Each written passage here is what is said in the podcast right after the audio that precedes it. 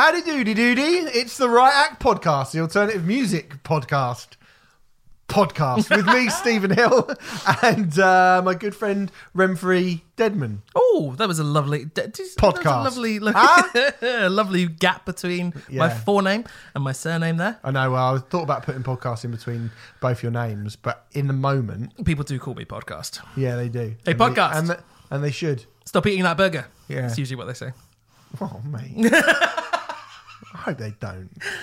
You do. Do they? No, I don't know.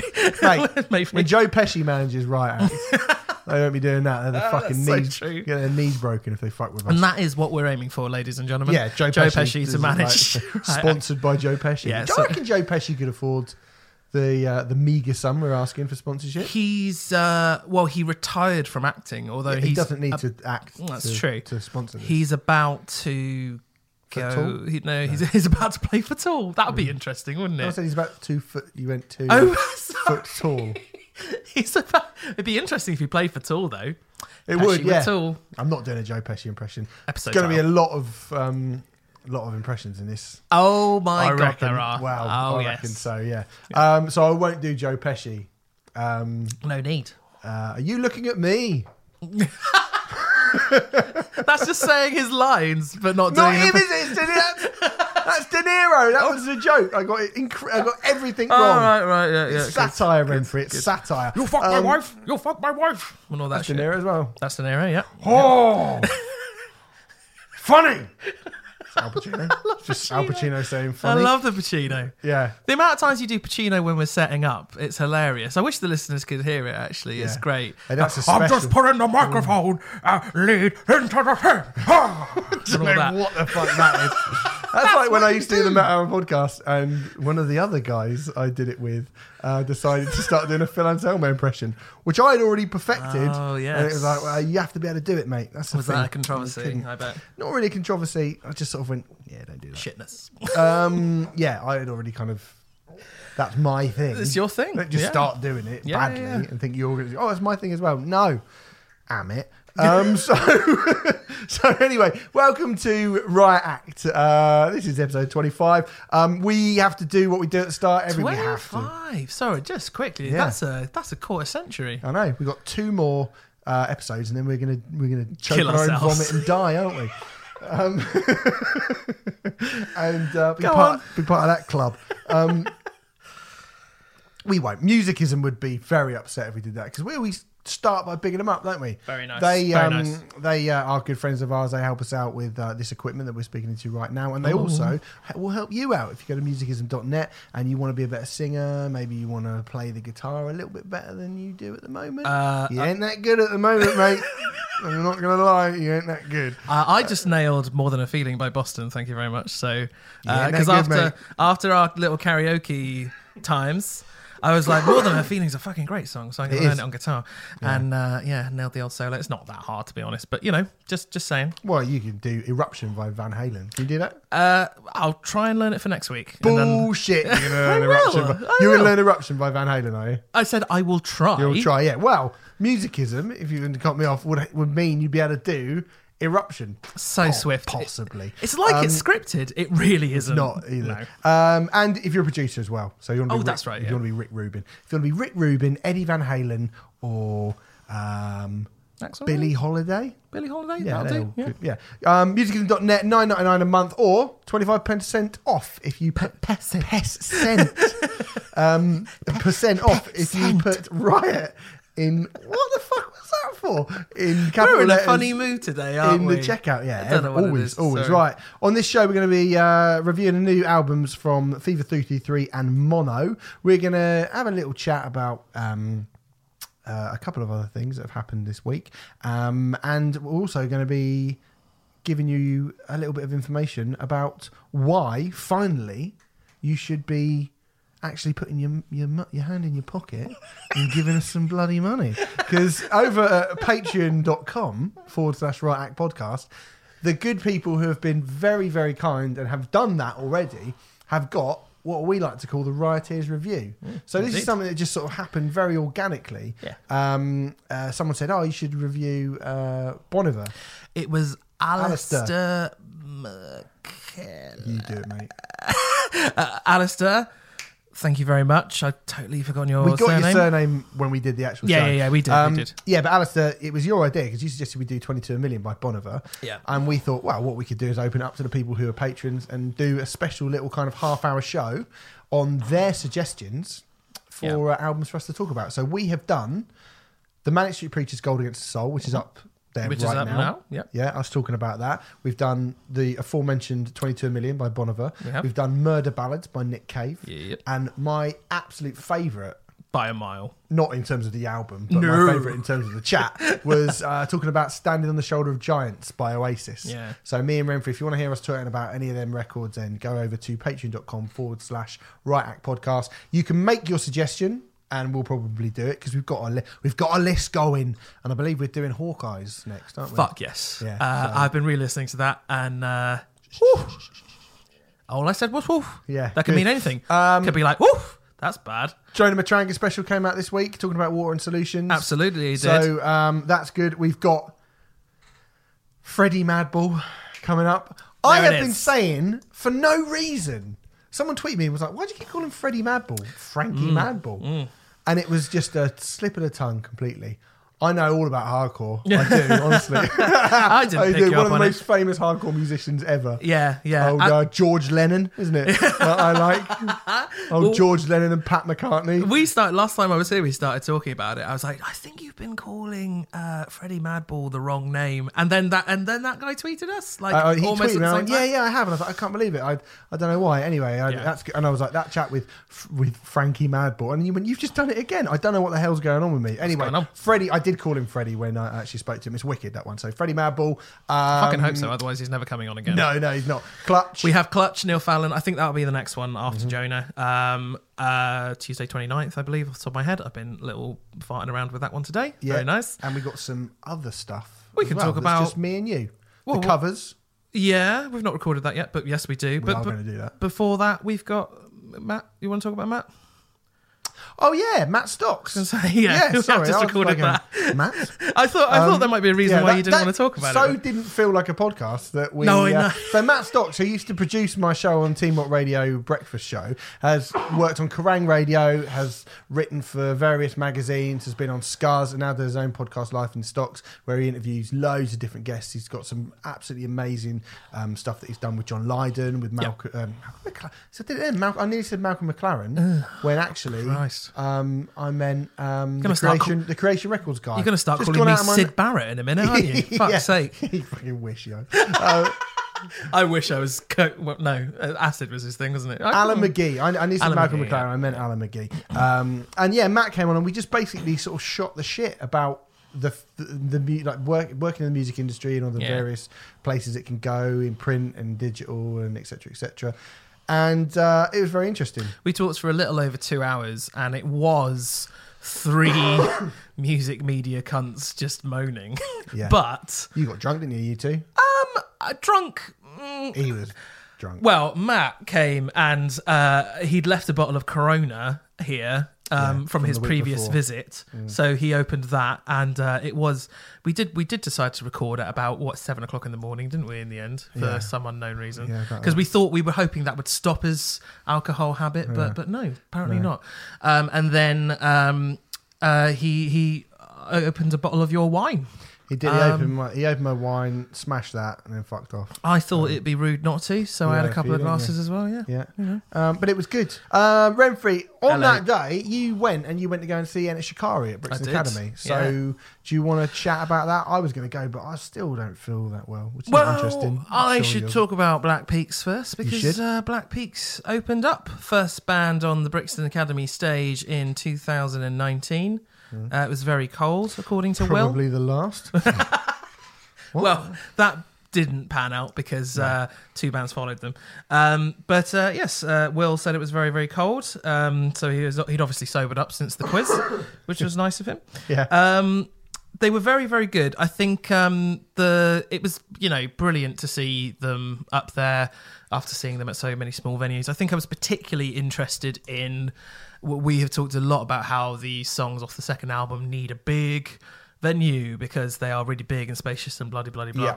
And they did on one hand they sounded better, but on the other hand, unfortunately, Brixton was plagued this e- that evening by not great sound. It wasn't it wasn't like the sound was bad per se. It was just um felt very quiet. I was up in the gods, so maybe that was something to do with it. I don't know, but um yeah, it just felt a bit bit quiet. But I have to say, the energy in the room for a band who are on at seven twenty-five, I believe, on a Saturday night when you can go out and get tanked up beforehand. Well, I mean, you can any night, but you know, um, was great. Yeah. And there were, I would say, I mean, standing looked almost full for them, which was brilliant That's cool.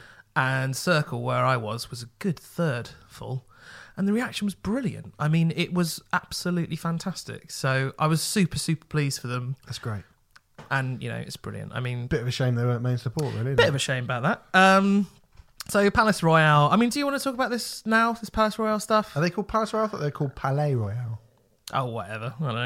Is it important? You're a big fan, clearly. Um, well, I, well, I was going to say, I, I was, I was going to see them as well because there's been quite a lot of um, Oh yeah. controversy um, because uh, well it's just it's just the same old stuff that bands have been doing for a long time really in terms of Not being rubbish. this particular controversy was um, they were letting well they were asking fans or, or selling vip packages to fans to come on to their tour bus in this case and play a couple of songs acoustically and charging people 50 quid for the privilege i believe. Yeah, I saw people kicking off uh, at this, and my, you know, I think I've said in the past, you know, this is kind of an un, un, an unpleasant byproduct of the modern music industry due to the fact that bands have to make money somehow. yes they do. Um, I, I, I- was somewhat surprised at the amount that people kicked off because it's not like this is the first time it's happened. no, let's be it's honest. and it, it's because they don't like the band. yes, yeah, It- you don't like this band, um, and you are free to ignore it. Do you know what I mean? You exactly. are. Yeah. And it, you know, it's a, they you can't you can't really turn around and go, well, they've got young fans, and those people are easily led or whatever. Like, do you know what I mean? I think probably I was that age, and if when I was that age, if someone had said you can get a ticket to, you can, you know, you can get a ticket to see Offspring Mm, when you're 15 mm. and then you can sit on their tour bus and they'll play a song for you. I would want to do that if I loved that, but I would want to do that. And I would bully my mum and dad, no matter how kind of unsavory it was. Mm. I would say to my mum and dad, please, please, please, please, please. Now they might turn around and say, no, Mm. we're not paying for it. Um, but if they could afford it, then I would, it would be a lovely, lovely thing. I mean, I just hope that they kind of honoured that in the way that they should have done. Mm. Do you know what I mean? I just hope that they actually did give those people that paid more money f- to come on the bus than they were paying to get into the show. By the way, hmm um, uh, an because experience- Shikari an- have morals, to be clear, well, more so. I mean, yeah. Well, this is the other thing that I thought actually. I Shikari booked this band. Mm, mm.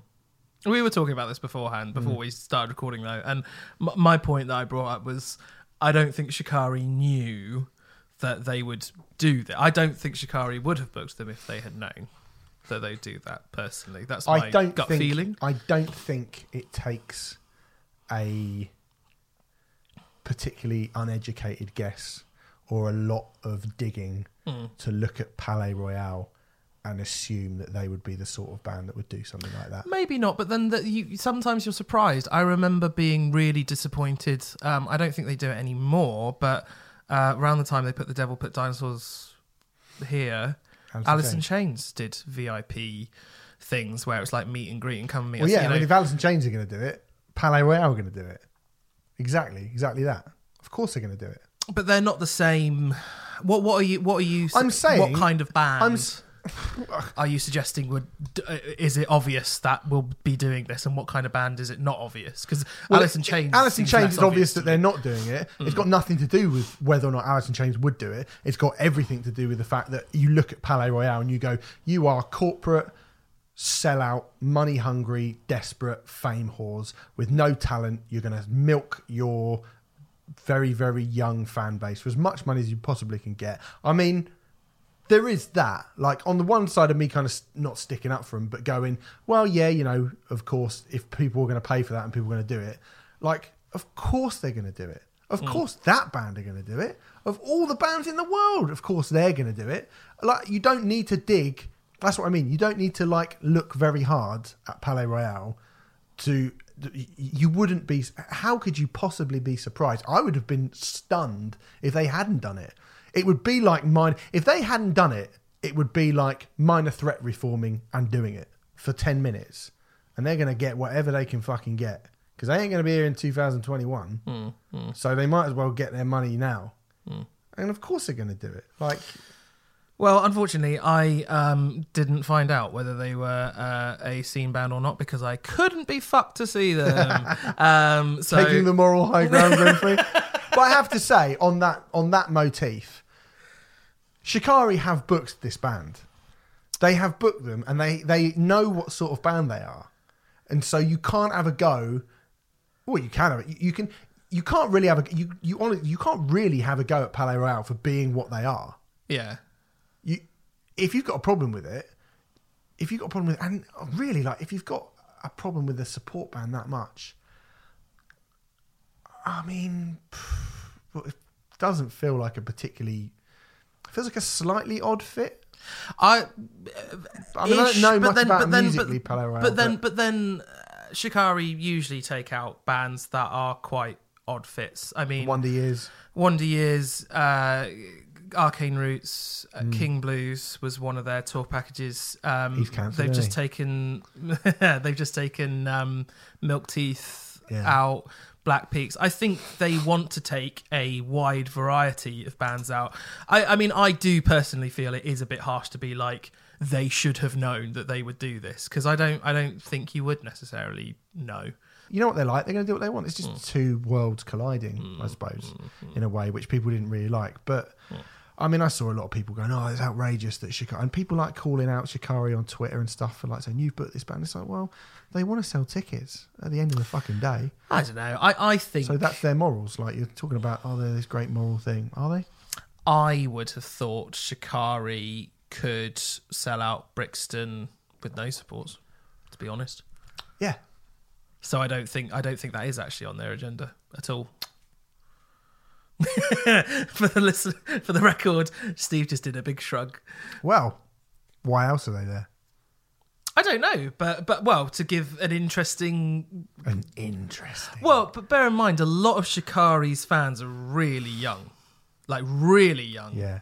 So expose them to more stuff that, that will be rubbish, right? But They're Shikari, young. Here's another stupid band for stupid young people. Shikari have a very diverse young fan base. Now, from what I saw, more people were into Black Peaks than they were into Palais Royale. Mm-hmm. And as a result, I mean, you know, I must stress, I could not be fucked to see Palais Royale, so I didn't see a lot of it.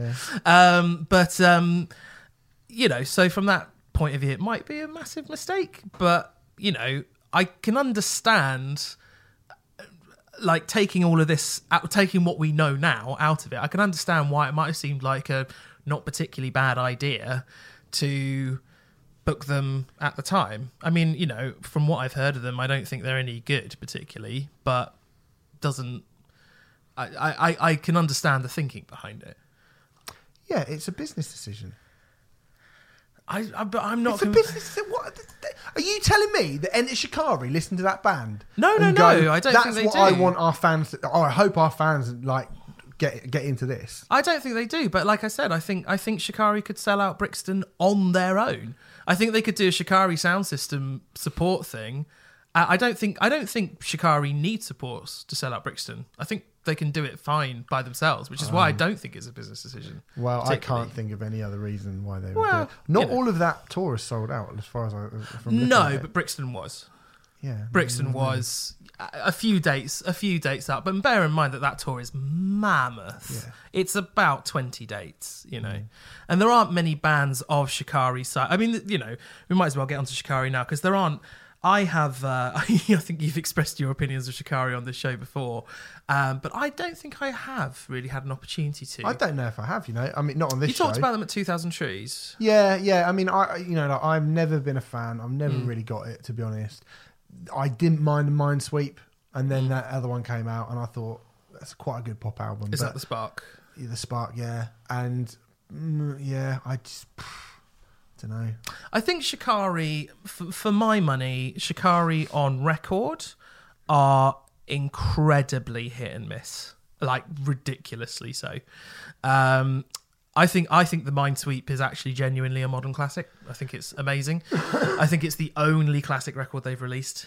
Um, I think the the um, I've literally just said it. The Spark, Yeah. which was the last record they released, and technically the record they're touring, did very little for me. I have to say. Um, and hearing some of the songs from it again live didn't really do an awful lot for me either. Uh, it is very much them going in a more pop direction. It's an interesting pop record, you know, in the same way that Biffy Clyro are releasing. Yeah, sure, they're not releasing the records that they were back in 2002, 3, and 4, but at least they're still releasing interesting rock albums, Yeah. you know? So I'll give them that.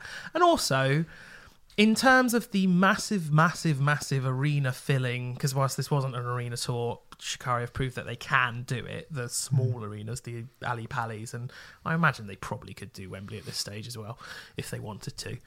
Um, in terms of those arena filling UK acts, who do we have? Bullet.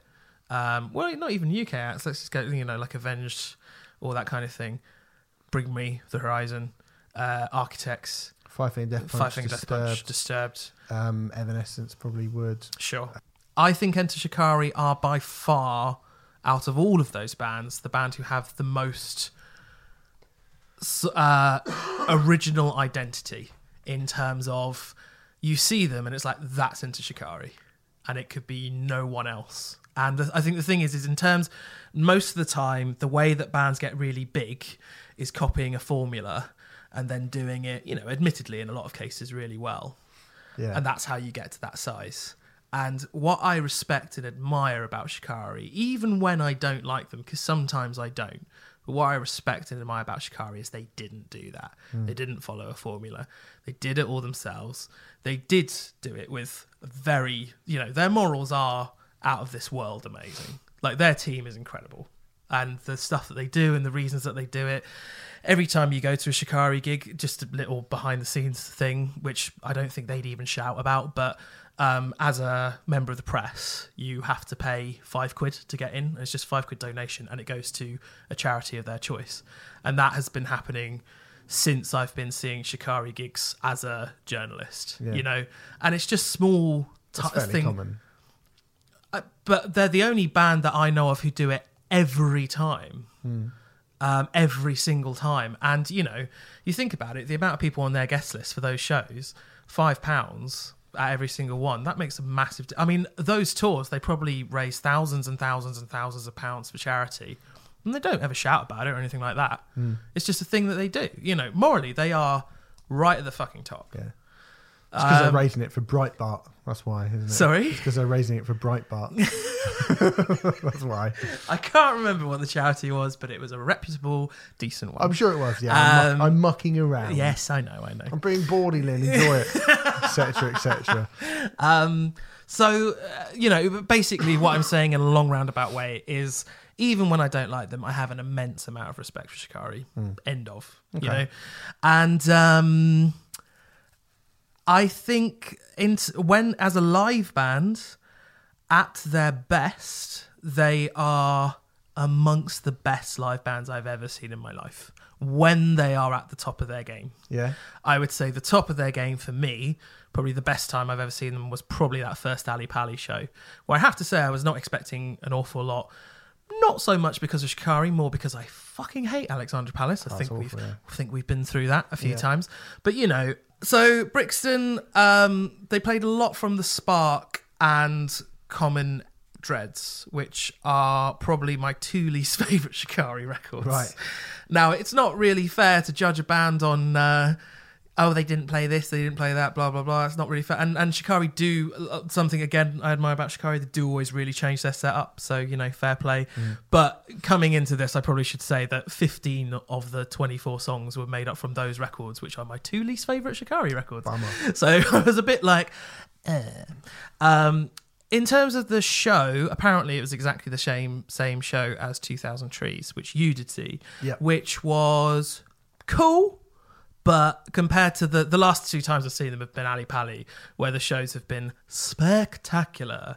Um, it's a little unfair to make that comparison because there's plenty of things that they could do at Ali Pali which they can't do at Brixton or or touring it. For example, I think the big one, you know, this isn't a massive criticism because I've, as I literally just said, you can't really do this on that scale. But I really did miss the quadraphonic sound, which was something that when they announced it, I thought was like just a massive uh, uh, fly in the pan. What am I trying to say? Gimmick.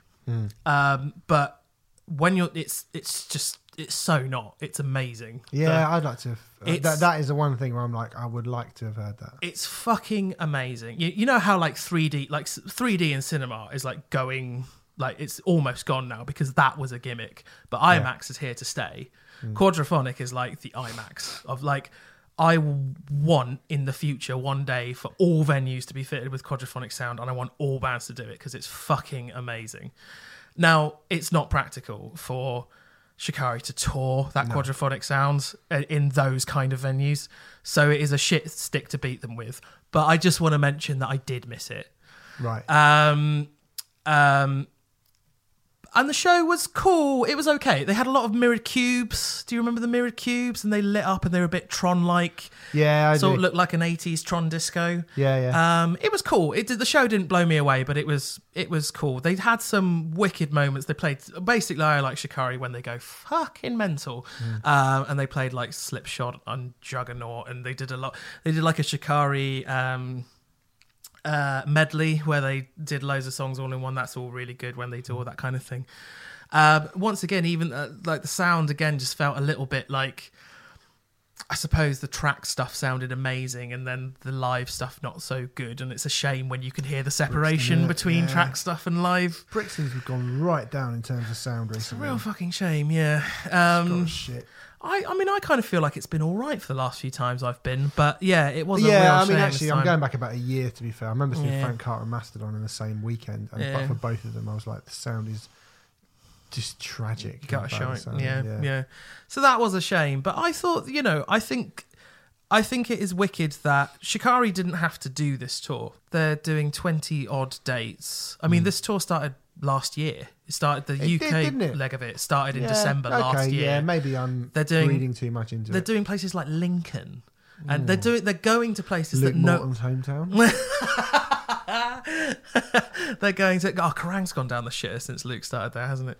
That's a joke. No, I've boycotted it since 2004. To we, be fair, we like But, you, um, Luke. yeah, Hi, Luke. I hope you're doing well. Um, uh, you know, they're playing places they don't need to play. You Hmm. know, and and they're doing so many dates, and yeah, they've not all sold out, but they're doing fucking twenty odd dates. Can we stop talking about Enter Shikari now? Fine, okay, yeah. Was it good? Yes, it was really good. Good, Steve. right? What's so there you go. Enter Shikari have played.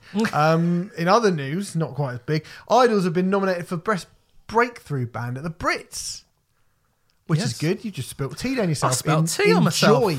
Joy is an act of tea spilling resi- resistance by Renfrey. Um, they're also, uh, and the week uh, leading up to the Brits, they are going to be playing the Brits Week, um, uh, and they're going to be playing the 100 Club on the 11th of February. Holy fuck! I didn't know that. So that's, that's going to be uh, insane. Shikari are going to be playing the Dome, and I think Are they? Yeah, and I think somebody. There's a few others. There's a few others that, are, that look quite interesting. 1975 are playing the Dome as well. Ah. Yeah, so there's a few good, um, good gigs happening. In that Are they on week. public sale? Yes. Nice. I believe they are, yeah. So um, try and get tickets for that. I'm sure it'll be really, really fucking good. But Renfrey, Hello. they've been nominated alongside Ella Mai Heard of her? and some other people uh, who I haven't heard of, who I don't know anything about because uh, you know it's not for me really. Yeah. But um, it's good, don't it? That's really good. It's really nice. I mean, um, it's a we should say it's a public vote, so Yeah, you so- can actually vote for them. But I mean, are they going to win? No. I, They might do. I would love it if they did. I think they might. But the thing is, is it's uh, you know it's public vote, and most people who pay attention to the Brits are fucking idiots, aren't they? If they? you look at the tweets Yeah. that was sent out with the nomination by the Brits, ninety percent of the it's only like there was about eight hundred comments underneath it. I reckon eighty-five percent of them was like has to be Idles, has to be Idles, has to be Idles. yeah, but the internet's a funny. The internet is a funny thing, thing, but it you know. such a big discrepancy. But people are people who are passionate, and people are passionate about Idles, will say that sort of shit. Mm. But people who are, um, it, you know, who I mean, there are a lot more people who aren't passionate about that kind of shit, but they they they arrive en masse and will vote for someone who they're like, oh, I like listening to that in the background at work. Whereas you snob. I am a snob, and I Yeah. and, and yeah, So and I I. have a better life than people who aren't snobs. So fuck you. Um, and you know they like uh, that's wicked to see that people were saying that, but Mm. I, like I say, I think the internet is a weird echo chamber. And Yeah, maybe. it might not necessarily. it was- I, I that was from the I'm wrong. Brits' actual official Twitter, Sure. though. Sure. So that's why I was like, hmm. I mean, it could happen that those people went and you know seeked it out because Idol retweeted it or whatever. Um, I hope I'm wrong, and but I yeah, like encourage. say, a lot of people. I think there'd be a lot of people who like Jorja Smith or whatever. Yeah. I think uh, who just went, oh, I'm gonna, who didn't bother. Yeah, I get that. I hope I'm wrong, and I encourage everyone who genuinely likes that band to vote for them because it would be fucking brilliant if they Yeah, it did would. win. Be amazing. Um, and it would be a big statement, not just for music, but I think for what's going on in the world. I know, you know, I know you always say it's not just a political album; it is a personal album, blah blah blah. And you're not wrong, but there is a lot of political stuff in it. Let's let's face it.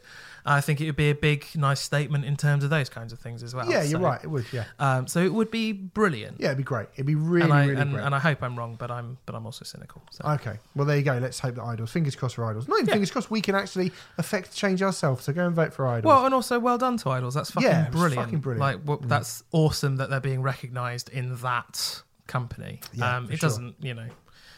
We'll see. We'll see. All right, let's do the trade off. Um, we're going to do you first because fuck me. Um, you gave me Fink's Perfect Darkness. Now, I didn't know nothing about this geezer. I didn't know nothing I about this. didn't know geezer. nothing about this Fink geezer. Are you doing that Um, because he's quite Londony? Uh, quite I think Londony. he's from, I thought he was from like Cornwall or something.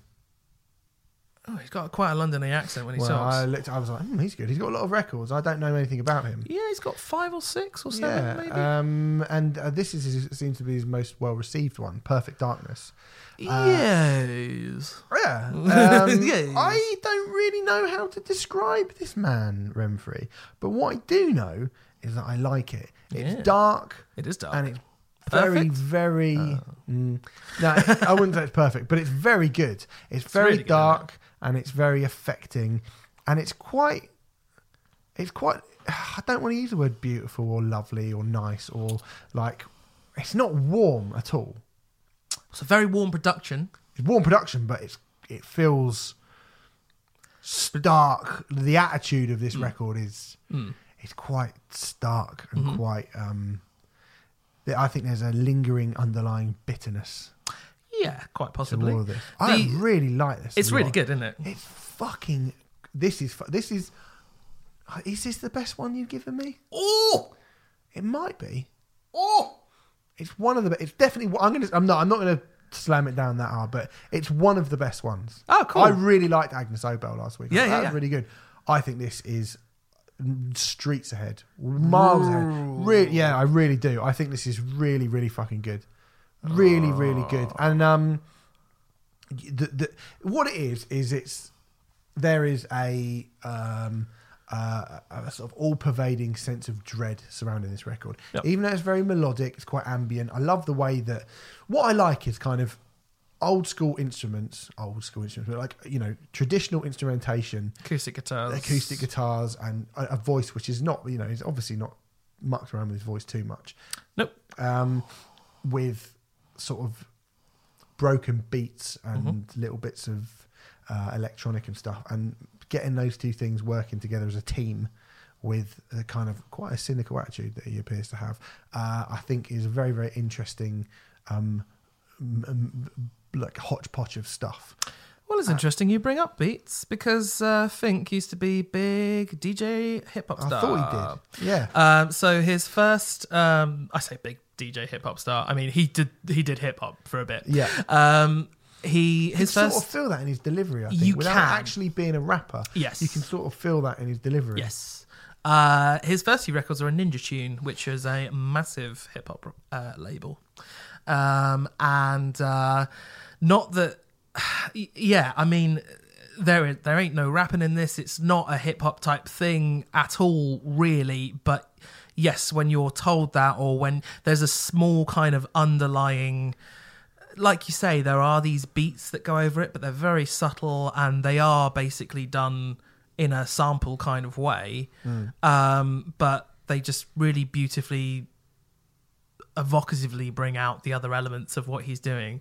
I think the production of this wec- record is one of the things that makes it really Oh, it sounds special. incredible. It sounds so beautiful. Um, Every and single note is Yeah. crystal. Crisp, every instrument is crystal clear. yeah. Yeah, the production on this is unbelievable. it's very very stripped back but then you can hear i say that but then in so many ways it isn't because there's so many little subtle elements going on underneath everything Hmm. that really make the songs pop and fizzle and really just bring It's like it's like massive attack cross with Everlast. that's not bad yeah that's pretty good yeah yeah Do you know yeah what I mean? yeah Like, yeah yeah It's which sounds like it would be pretty shit to be honest. but- yeah but it's really not but is it's it? not. No, Yeah. but kind of I I think kind of updated for you know this decade. Because it's 2011. It's not Mm. 2011. When I say it, feels like it was only a couple quite of years ago ago. yeah yeah yeah yeah, yeah yeah Um, yeah. So There's some beautiful, and there's some, bit, but there's beautiful like lyrics as well, done in a more sort of folksy kind of tradition. Mm. Like "Yesterday Was Hard" on All of Us is a really amazing song. It's a song called the oh yeah, that's amazing. That's penultimate track's "Foot on the Door," "Foot in the Door," which is just such a good song. yeah. Um, I mean, it's just a great, yeah, it's a great record. I didn't know whether to give you this one or his next one, uh, which is called Hard Believer, I think. Um, I decided to give you this one because I thought that overall, I thought this album was better, but I actually think that there are individual tracks on his next album which are better than anything on Right. this. Okay. I'm definitely going to listen to that. Yeah, do. It's Yeah. great. Yeah, um, I think he he's, his debut album was Biscuits for Breakfast, and I, I think he took a little while to properly get going with this thing, which is fair enough because he was trying a whole different Mm. new thing. But yeah, I, I think when I talk about wanting to bring a lot more sort of singer songwriter type music to riot act and stuff like that, this is what I mean. You know, this kind of it- it isn't just a guy sitting down with an acoustic guitar or whatever. It's Fink doing like putting these crazy beats on. Well, I say crazy. Well, they're not crazy. These very ambient beats on it, and but making something dark and brooding and a little bit different. Or an Agnes Obel, which again, you know, what else sounds like Agnes Obel? Really, the way that she puts all these Nine Inch Nails esque Yeah, things on yeah, it, as yeah, you said, the, her melodies going off into these weird places. Uh, for my money, I would. Um, I probably slightly prefer Obel, if I'm honest. Really? Okay. Um, but but I think both are fantastic. I think even though Agnes Obel has a really interesting composition, I still think ultimately she is manipulating a type of music which already kind of exists. Whereas this, I felt like this was almost. Still wouldn't say it's never been done before because I think people have definitely done stuff like this Mm. a bit before. But I think the way he does it, um, I've not heard people do it like this before. I mean, I suppose I would, that, that was true about Agnes Obel, really, but I think it's a more obvious. Um, it's easier to put her into a sort of categorize her as something. Mm. Whereas I'm Maybe. not sure, like uh, like you say, like the hip hop stuff and the electronic, and then the kind of the very folksy nature of it, like all of it put together. I was like, oh, that's a very very odd mix of stuff put together. I might be preferring Obel over Fink because I think the one problem when we're talking about how this is produced amazingly and all that sort of stuff, the one problem with it is it's not always as powerful live. Right. Okay. Uh, so I saw him at Shepherd's Bush Empire and was quite disappointed, actually, I have to say. Mm. Um, just because so many of you realize how much of the subtleties on the record that can't really be replicated live are essential to the song sounding good. Okay. Um, and that is a real shame. Whereas with Agnes Obel, I've never seen her live, but I've seen footage of her live, and she is just fucking outrageous, regardless, because her songs are so good and they don't need those accoutrements. Whereas the Fink songs, not all of them, but most of them do, in my opinion. So that's probably why I would actually put Obel over. Alright. But Fink is For album for album. for album, uh, yeah, sure. They're they're both incredible, Mm, incredible, Well, yeah, I like that a lot, mate. lovely. It's very good. That was uh, Perfect Darkness by Fink. I gave you Batman Batman. by Prince. Yep. Now, Prince Renfrey. What what what do you think about Prince? Uh, he's very short. Um, uh, Under six foot. he's five foot Six- two. Six foot under. He's five foot. Oh, I Um, see. I see. Yeah, he's dead. Harsh. Um, uh, might get complaints about that. Um, Well, he is dead. sorry, sorry, guys. It's not you heard, our. It's not you our. heard it here first. It's not our fault. um, but unfor- yeah, unfortunately, Prince is dead. What do I think of Prince? Um, he is an artist who I have a great amount of admiration for, but have struggled to ever like Oh, because I got this album out of Thornbury Library. Shout out Thornbury Library. yeah, lovely place. Uh, it's my library growing up. I It know. Sorry, mate. Uh, yeah, I'm sure. Uh, it's very nice. Uh, on cassette tape when I was, I'm guessing, eight ish. Basically, when Burton's Bat, I fucking loved Tim Burton's Batman. Good, isn't it? Let's just get this out of the way. Super Yeah, quick. yeah, we can talk about that. I was going to talk about Fucking- Prince first and then talk about Batman. But if you want to talk about Batman, the film, of which is soundtrack, I mean, that's why I kind of feel like this is the perfect soundtrack for a very, very strange movie. 1989 Batman. Yeah, I feel I feel like in order to explain my feelings on Prince, we should go into the film first, so that I can. Okay, I that's can fine, yeah. So Tim Burton's Batman is um, excellent. It's it's great. fucking brilliant. Um, and uh, as a kid, I think it premiered on BBC One around like ninety two or ninety three. Oh, well, can we go back to what I saw at the cinema? So I saw Prince. Uh, I saw uh, Tim Burton's Batman. The year 1989 was a hard year to be a movie obsessed nine year old boy for little Stephen Hill because it was the first time as a kid who went to the, the cinema a lot. And this is my favourite thing. Going to movies was this is before I really loved music and cinema was my favourite thing. I wanted to go and see all the films. And I knew there was a Batman film coming out and I knew there was a James Bond film coming out. Well, the James Bond film is um, License to Kill with Tim Of with Timothy Dalton, right?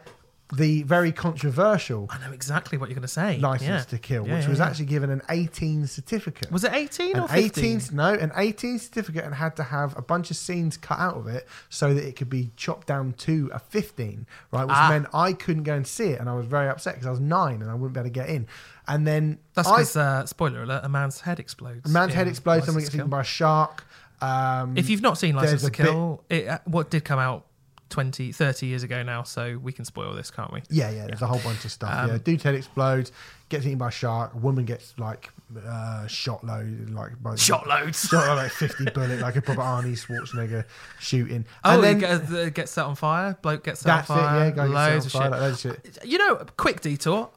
That film, that Bond film, is often considered one of the worst. Killed off the franchise for six years. blah blah blah. It's good. It's one of my favourite Bonds. It's good. And I fucking love Dalton. Hmm, he was he- dark. He, he was, was. suave. He was the most authentic to the books. I think all this bullshit about oh, Sean Connery is the most authentic. He's fucking Scottish for starters. No, Well, he's an actor, and he's acting as a non-Scottish person, but he's doing the accent. he's so, doing. yeah. He's, Doing his he's Sean Connery accent. Um, Dalton was brilliant. Anyway, Yeah, he was good anyway. So I couldn't go and see that, Mm. and I kicked and I kicked up a fuss and was like, I want to see it. And I was like, well, at least I'll be able to go and see Batman because Batman at that time, as we all knew, was Batman, Adam West, Yeah. um, you know, Burgess Meredith as a penguin, whack whack whack whack, all that, so, crash bang, pow, Yeah. wallop, kabuki. Pow.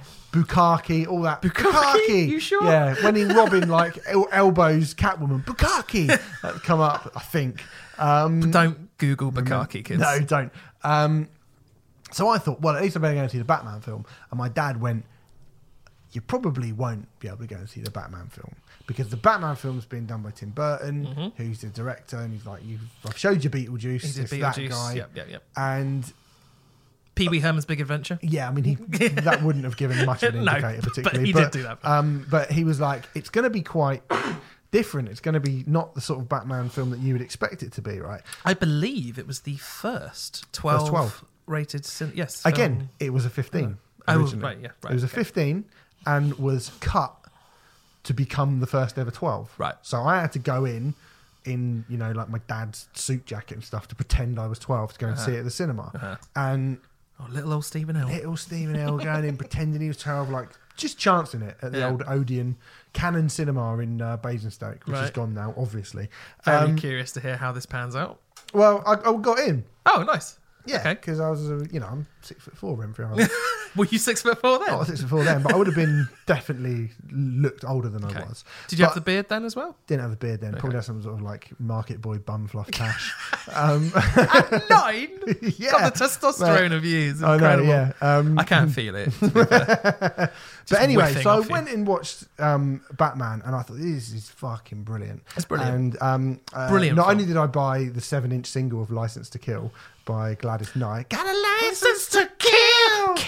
Anyone can go down to your heart. Got a license to kill. Good song. So that's Yeah, a good song. great song. Um, my mum was like, a few weeks after I saw Batman, was like, you can buy yourself a record with your money. You like you save it something. Well, and actually, I think I'd been given some money, and someone said, and my mum said, "We're going to town. You can buy a toy. You can buy whatever you want." And I was like, "I think I want to buy a record." God, she really spoiled you, didn't she? I think it was like my birthday or something. I All right, 10. Fucking hell. So we went and looked through all the chart stuff, and I picked out the Batman soundtrack because I was like, "Well, I love the A. Batman film." Um, and I it just scared the shit out of me. It scared me more than the film. The soundtrack did. Yeah, it weirded me out way Huh. more than the film. Okay. Um, now, I will probably go back to Prince in a minute, but I didn't really know much about Prince other than at that age. I didn't anyway. Like, Yeah. I, when I first heard the soundtrack, I knew nothing about Prince. right, okay, Didn't understand why he spelt four as a number four. Didn't understand why he spelt U as a as a U. letter U. Uh, and I, I was just like, is this guy illiterate? Um, didn't understand why he was singing uh, with helium style voice. Didn't understand why he was trying to make this hybrid of rock and funk. Lots of funk on this record. Yeah. Holy shit. Uh, I think it is safe to say watching the Batman film, dark, brooding, very much taking influence from uh, the the Killing Joke and the Dark Knight Returns, which are the which are two very dark graphic novels um, that it's based on. It is weird that this quite bright. Uh, it sounds like a bright, cheery, funky album, doesn't it? does it? Yes. Does it? Uh, uh, okay. Well, what I will say Electric chair? the the the The the music does not fit the film. well, the thing is, is so for again for a bit of context for the background of this, Tim Burton approached Prince and he wanted to use 1999 and he wanted to use um, another song from the Purple Rain album. I can't remember which one it was off the top of my head in the in the film, and he also wanted Prince to write the lead single, the sort of soundtrack single, which was obviously a big thing in the 80s and 90s. That kind of soundtrack Huge, single. Um, for, What do you think that would have been from this album? Bat Dance. It was Bat Dance, right. Okay. Yeah, which we'll talk about in a minute. Yep. Um, and Prince went. I'll tell you what. I'll do what I always do, which is just write a load of other, a load of songs, and you, I'll do a whole album. So he originally um, wanted to make this a concept, and it kind of is like Prince's own version of Batman, Yeah. with him playing all the different characters yeah. and with some sort of odd storyline going through it, which I've never Very really odd. been able to follow. Nope. But the characters are Bruce Wayne's in it, the Joker is Vicky's in it, it, yep. Vicky Vale is in it, Vale, yep. um, and you know the Joker's gang, um, Yep. and Prince plays his own character called Gemini. Oh, I um, didn't pick up which on that. is Okay. half Prince and half like some sort of Joker hybrid. So he, he said he's like this own this version of Two Face that Uh-huh. he that Prince has created. So he pops up all the way through it. Okay. And he wrote this album, and obviously hardly any of it is in the film. Bat Dance is not in the film. Nope. I think Party Man's in the film. Party Man and, And uh, Trust. Trust and Trust. Are the only two songs that actually appear in the actual film. So Party Man is when they are wrecking the art gallery, from Yeah. what I recall. And Trust is when and they're Trust throwing is the throwing big- the green the big- gas. yeah, Yeah, yeah, yeah. yeah, yeah. Um, and that, that that is it, isn't it? That is it. that is it. Yeah, I think that's it. Yeah, and there are lots of clips from the actual movie on this record, but Yes, lots of samples. lots of samples. Which I was going to ask. Do you if that's the first time that happened? Because I, for ages I thought it was Pulp Fiction the first time that that happened. It's done differently in Pulp Fiction because in Yeah. Pulp Fiction, if you listen to the Pulp Fiction soundtrack, there is a clip of the scene, and then the music in the scene comes afterwards. Sure. This is actually Sample, the samples, samples from the film in the in the song. Yeah, yeah, yeah. Yeah, Especially so- Bat Dance. Yeah, which we'll especially. Bat Dance. We'll. But um, but originally, so Prince was asked to do one song and be and to let Tim Burton use two. He wrote nine songs instead and said, "Look, you can have that." And Yeah. I've come up with this whole concept myself. Originally, it was meant to be a dual album between with with Prince playing the Joker and Michael Jackson playing Batman. Did you know this? Well, no. So Michael Jackson was approached and basically, in principle, agreed to do all of the parts, which was which were which were Batman, and Prince was going to be the Joker. Why didn't that happen? Uh, he was something to do with not being able to get out of the schedule for the Bad tour. So Michael Jackson was obviously the biggest human being on the planet at this point. and um, and he just didn't have time in his schedule to be actually to be able to do it. So Prince just went ahead and did it anyway on That his would own have been fascinating. Would have been really, really, so that really fascinating. that sounds amazing. I also found out a slightly more cynical reason as to why Prince did it right.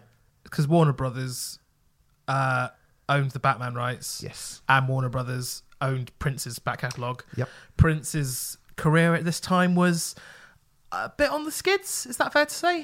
I don't think you can say he was on the skids. No, It- it wa- he wasn't at the height of his powers then. This went to per- number one in like five countries. Oh, this this did, Yeah. but but before just before this, I, I was of the uh, opi- I was I figured that the reason behind it was to give him a bit more of a commercial, because Purple Rain, which was probably his height, was when was that eighty? Eighty-four.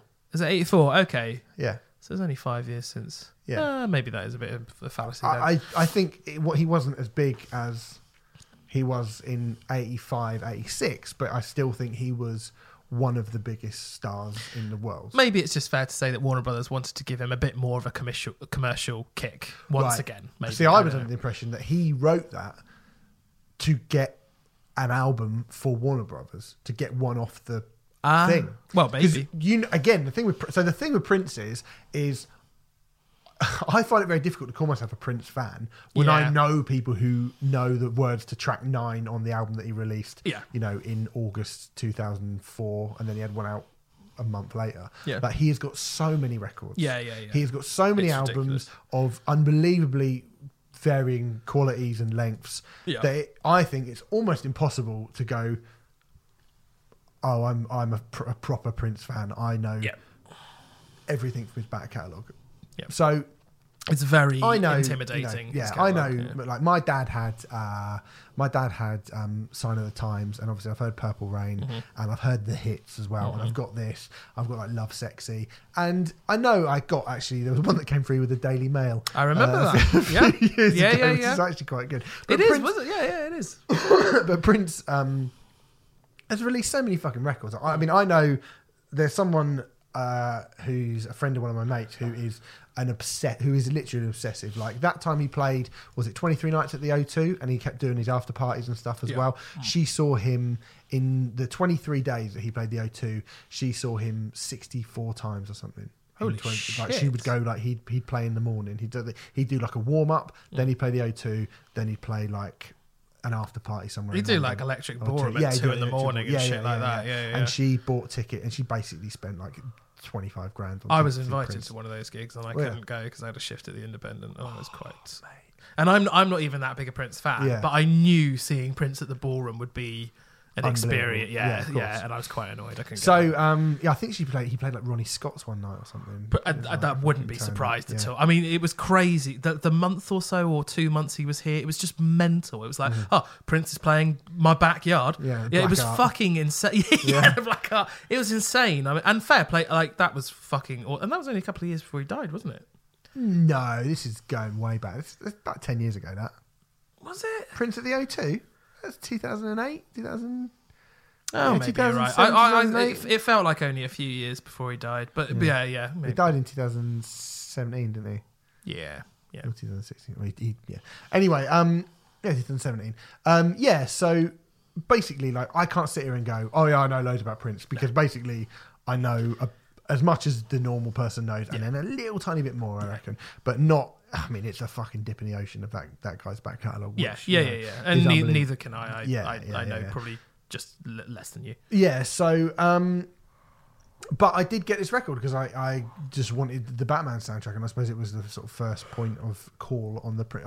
But anyway, yeah, my point was originally like if you got a Prince, um, because Warner Bros. are really fucking tight with the the Batman um, rights and stuff. If Yeah. you got a Prince like best of or whatever for years and years and years and years none of the songs of this record would appear on any of the best of because Warner was like nope that's for us. Ah. and even on his tour a few years after this record came out um, I don't know what tour it was you'll have to forgive me it's online but he would put he did the kind of album chronological list on the back of one of his t-shirts of all the albums that he did. And this um, was uh, actually on the back of that t-shirt not as batman but as scandalous which is Oh. the, uh, the the penultimate track of the record And by far the best song on it. no, what really Yeah, no Scandalous no is what I soundtrack my life to now. it's, it's, it's like the modern. It's if I were if I were uh, uh, in a boudoir with a Mm-hmm. lady and I put Scandalous on, I reckon I'd be fifty percent more likely to have sex with her. I think because it's kind of like a modern Barry White. until this goes out That's my trick. Scandalous is the most ridiculously OTT um, sexy sex song, uh, uh, which Prince wrote many of these songs. Yeah. Uh, many, many, many, many of them. Yeah. But Scandalous is, you know, that song on this record, I would say. Scandalous. It's a, it's a, is it not your favourite? It's totally my favourite. It's part of a sex trilogy or scandalous trilogy. Is that right? uh, I believe it. I believe I it's the don't know middle that. part of, of one of his sex Right, of okay. a sex trilogy. didn't know that Um, and uh, lovely stuff. You know, you put on that sex trilogy, and there's no way you're not getting any of some kind, um, even if it's just by yourself. But it's very good, and I like wanking it. to print fucking dirty You can rotter. finish. You can do it after. absolute rotter Right, fine. Um, so anyway, yeah. So that's the kind of context of it. So, um, Renfrey Bat Dance. yeah. The this has to be the fucking most mental. This was the lead single from this album, not just the lead single from this album. This was the song for Batman. This was the Batman. Oh, the. Batman song. The biggest film of the decade is coming out. Yeah. and here's the sa- big soundtrack song for it. You know, when you think you got like Top Gun and uh, Footloose and all those like films that had their massive like hit single that Yeah, go so along Top, with it. Top Gun was uh, uh, Danger Zone. Yeah. Uh, Well, uh, Footloose yeah, um, was. Footloose. Fo- Sorry, I'm there racking my brains. Going, what was the Footloose one? Oh yeah, Footloose. Yeah. So songs that were- I mean, you know, uh, Uh, must have songs- been Love by um, Roxette for Pretty Woman. Sure, sure. So you've got songs which are easy to sing, sing songs which are right into the danger zone. I can't sing a line. Take from My Breath Away by Take, Berlin. take my breath big one, I would away. I can't sing a single line from Bat Dance because it's mental. Yeah. Get the fuck up, Bat Dance. well, that's the thing because he takes the Ooh, um, yeah. Oh yeah. I want to bust that body. Oh yeah. Oh yeah. I want to bust that body. I'd like to. That's God. Michael Keaton. I might pop off for a wank in a minute. Thank you. Um, thank you. Um, I uh, it is the most. It's yeah, it's batshit. I mean, it should be called batshit bat dance, really, Yeah. shouldn't it? It's fucking mental. That, It that song. doesn't appear to be about anything. No, Um, it ref- it's the bat dance. it it it refers back to um uh, it refers back to all the other songs on the album. Yes, it does. If you get the um, Which is kind of clever to release that as a single in a yeah. way. You know? And if you get the the the the, the lyrics up um, in the inlay cards, it's actually got because if you go to say like Vicky Waiting has got Prince's bit is Bruce. And then Sheena Easton's bit, not Sheena Easton, she's not in that, is it? No, she's not on that song. The Arms of Orion, I'm thinking of, has got um, uh, Prince as Bruce Wayne Yeah. and Sheena Easton as as Vicky. Yes. And so they played it. So it just says Vicky, like for her line. But in the Bat Dance, the bloody lyrics are about eight pages long. Yeah. Because it's, it's Gemini, Joker, Batman, Vicky, Bruce Wayne, fucking Alfred, Yeah. Joker again, Joker's gang, Gem. And then at the very end, it's Prince. Prince himself, if you look at it, has only got two lines in this entire album. And one of them, he doesn't, is actually Michael Keaton saying stop at Which the is very end. the Well, you know when it goes record at the very yeah. end of Yeah. Bat Dance, where it goes, yeah. Batman stop. That is Yeah. that's Yeah. Prince's like line. Which is, of course, um, Michael Keaton saying stop to the Batmobile. but isn't that also uh, Jack Nicholson laughing? It's when Jack Nicholson dies at Dies, the end. yeah. Spoiler, alert. alert.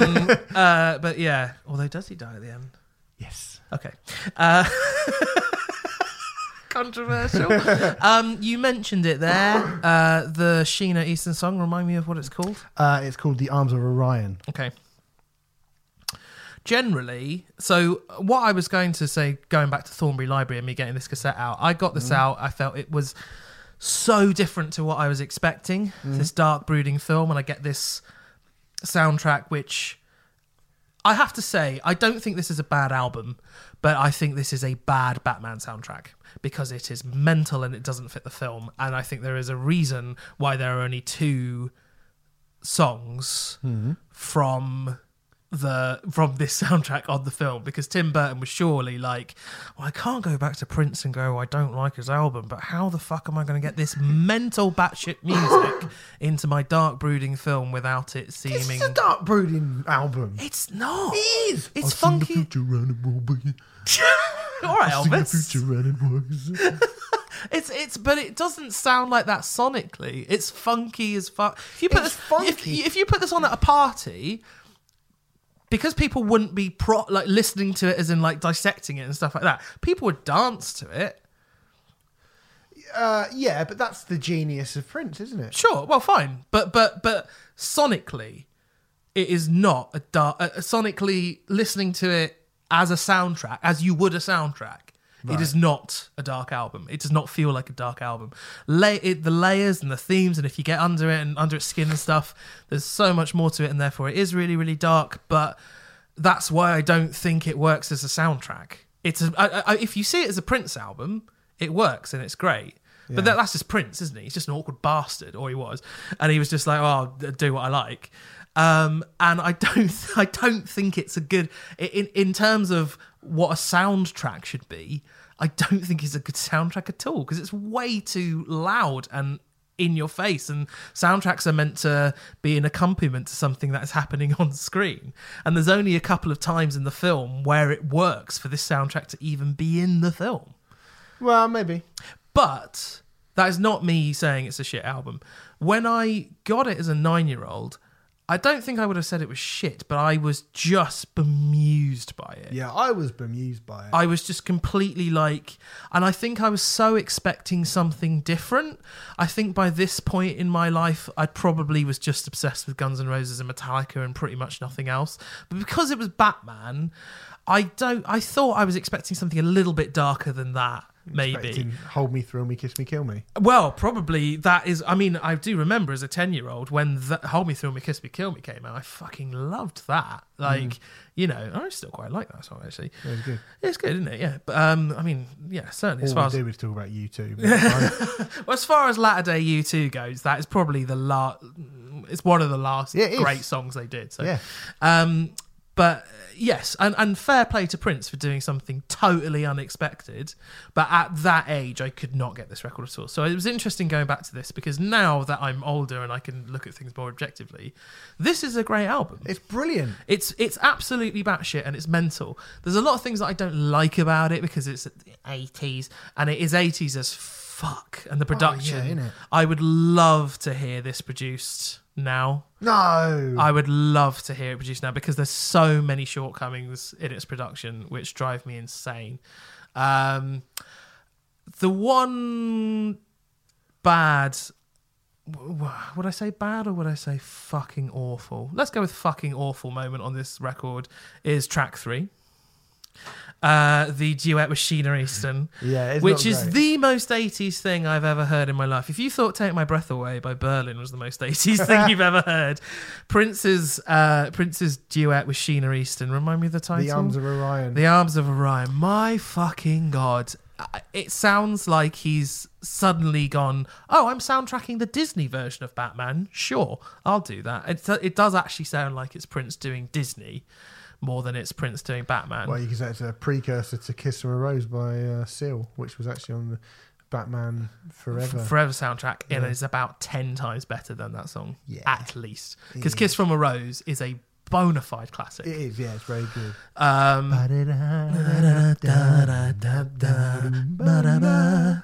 um, but, you know, uh, yeah, I, I, used to be a sorry. Uh, my power, my pleasure, my pain. No, go on. Sorry. Okay, so um, Baby, to see the mass of the audition of the Oh, won't you tell me it's on heaven? How do you know when it grows? My ass becomes wide. What? That's not the oh lyrics, mate, it? that is Sorry. not the lyrics. No. You ruined it. Um, so You, know, you go out with Seal, though, wouldn't you? I go out with Seal? Go out a few drinks with Seal. oh, I'd go out with the free beers. Yeah, Seal I thought, clubbing? I thought you were asking if I'd go on a date with Seal. I mean You mean, missed the joke then, didn't you? By actually answering that question seriously. Oh. Totally missed the joke. Not going to do it again. I said Seal clubbing. ah, I missed it. I was talking.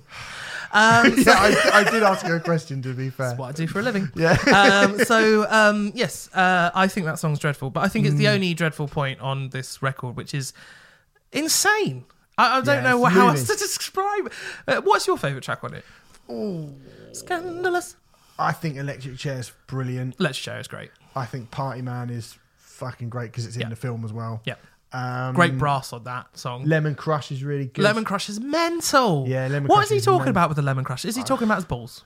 Oh, probably. Yeah, probably. Probably. He's a He dirty little- Oh, he is, He's isn't a he? dirty bugger, isn't Dirty he? little bastard. Dirty little. fuck. Seedy little man with seedy little purple trousers. Purple stained but a trousers. genius as well. Um, Sure, but and I have to say, dirty bugger. I have to say, I bet he's put things up his bum. fucking hell. Um, yeah. Um, I have to say, I think Bat Dance is so Ludicrous. mental that I just kind of like it. I think I, th- I think it's good. I wouldn't say it's one of my favorite moments on the album, but I think I think, the, it's the start of it. The, the first two, Future and Chair, are brilliant, and then you take Arms of Orion out, which I agree Yeah, is it's cat. pants. Mm-hmm. Party Man's brilliant. Vicki Waiting's all right. Trust is great. Lemon Crush is fucking Trust. great. Scandalous is just a bit long, I think. What's your beef for scandalous? I think it's a bit hit long. It's a bit myself long. really I'd hard. rather I'll take Bat Dance over Scandalous all day long. Really? Have you never put scandalous on uh, with a sexy lady? I'm a virgin, so you shouldn't be listening to Prince if you're a virgin. I don't think. Mm, You could pop your cherry just through the airwaves. I reckon. Yeah, through the airways. All right, Mark Goodier. Um, but anyway, look, what a, what a bizarre but but ultimately fantastic record. It is most definitely a record which I kind of feel like everyone should listen to because, like, I. It was really nice to go back to it because I was of the opinion that I hated this record, Yeah. and I was of the opinion that I would never say I hate Prince, but but I was of the opinion that Prince wasn't for me because this was the first Prince thing I'd heard. I'd heard this before I heard Purple Rain. Then I heard Purple Rain and stuff. I was like, oh, okay, there's more to Prince than I realized. But I never delved super deep into Prince as much as he would have liked me to, the dirty sod. Because um, Have because some, have some respect for the dead, please. because um, because uh, I respect through loving people, and that's how I love. Um, because I I think this was the first Prince thing I heard. So I, Yeah, I think I think at that time and at, at that age, it just was too beguiling to me to be able to compute it or realize there was Mm. more to this. I, I don't know. I don't know. I, it was just odd, Would, insane. would you like to close this up? Would you like to know one final fact about this album, which never gets put on Wikipedia or any of the places you can know about it? It is the only album that I own on vinyl, cassette tape, and CD. Why is that not put on Wikipedia? I, I don't know. It's the only It's album you own like on no one knows who I am or. I've got it on mini disc as well. Four formats. I haven't really got it on mini Okay, disc it's the only album you own on three formats: LP, CD, and tape. and tape. Wow. Yeah, Well, I'm going to edit. I bought the, it three times. I'm going to edit the Wikipedia entry tonight and make sure that gets on there. Yes. we could do that actually. You could. you should. In fact, I can't be fucked to do it. Can someone listening to this please edit the Wikipedia entry for the Can Batman imagine? soundtrack Can you and say? Oh. And another fact: the only the only album that Stephen Hill owns on three separate formats, um, and you can always Put um the influential music journalist Stephen Hill. you can also put I wank to Prince. Don't put I wank to Prince. Um, I and don't think that is last very long.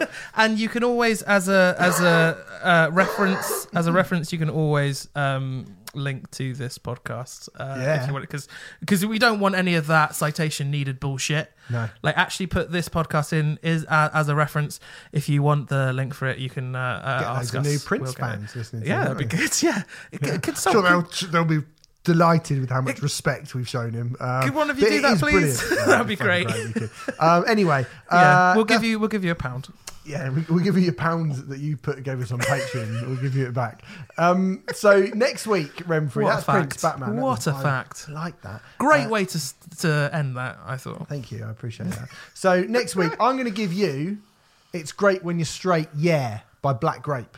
Hello the um, the first album by Black Grape, and the first album that what Shaun Ryder did next after and and Bez as well. Shaun Ryder and Bez. what Bez did next. Bez didn't do anything in the first place, but Bez was in um, in Happy Mondays well, and he was also in uh, Black Grape. Quotation marks. Quotation marks. Uh, cool. Citation definitely not needed. Uh, so yeah, I'm going to give you that Black Grape. You know much about Black Grape?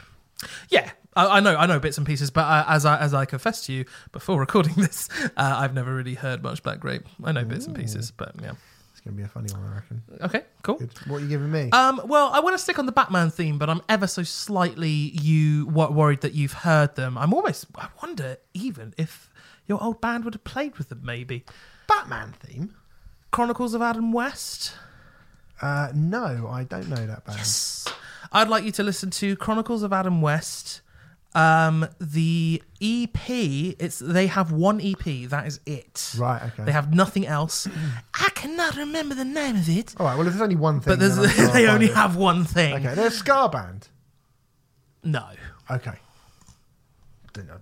Thought they might be a ska I don't band. want to tell you anything. Okay, fine. But I will tell you they are not a ska band. But they're called Chronicles of Adam told West. me too much already. Um, so next week I'll be listening to Chronicles of Adam West and That their EP. EP, their their EP, and Renfrey's going to be listening to uh, "It's Great When You're Straight." Yeah, by Black Grape. Nice. Sweet. All right. Okay. Let's They, do some. they are going to be two very different albums. I'm say sure that they right are. now. Yeah. So let's do some reviews. Our first review, a big review. I think we said it last week.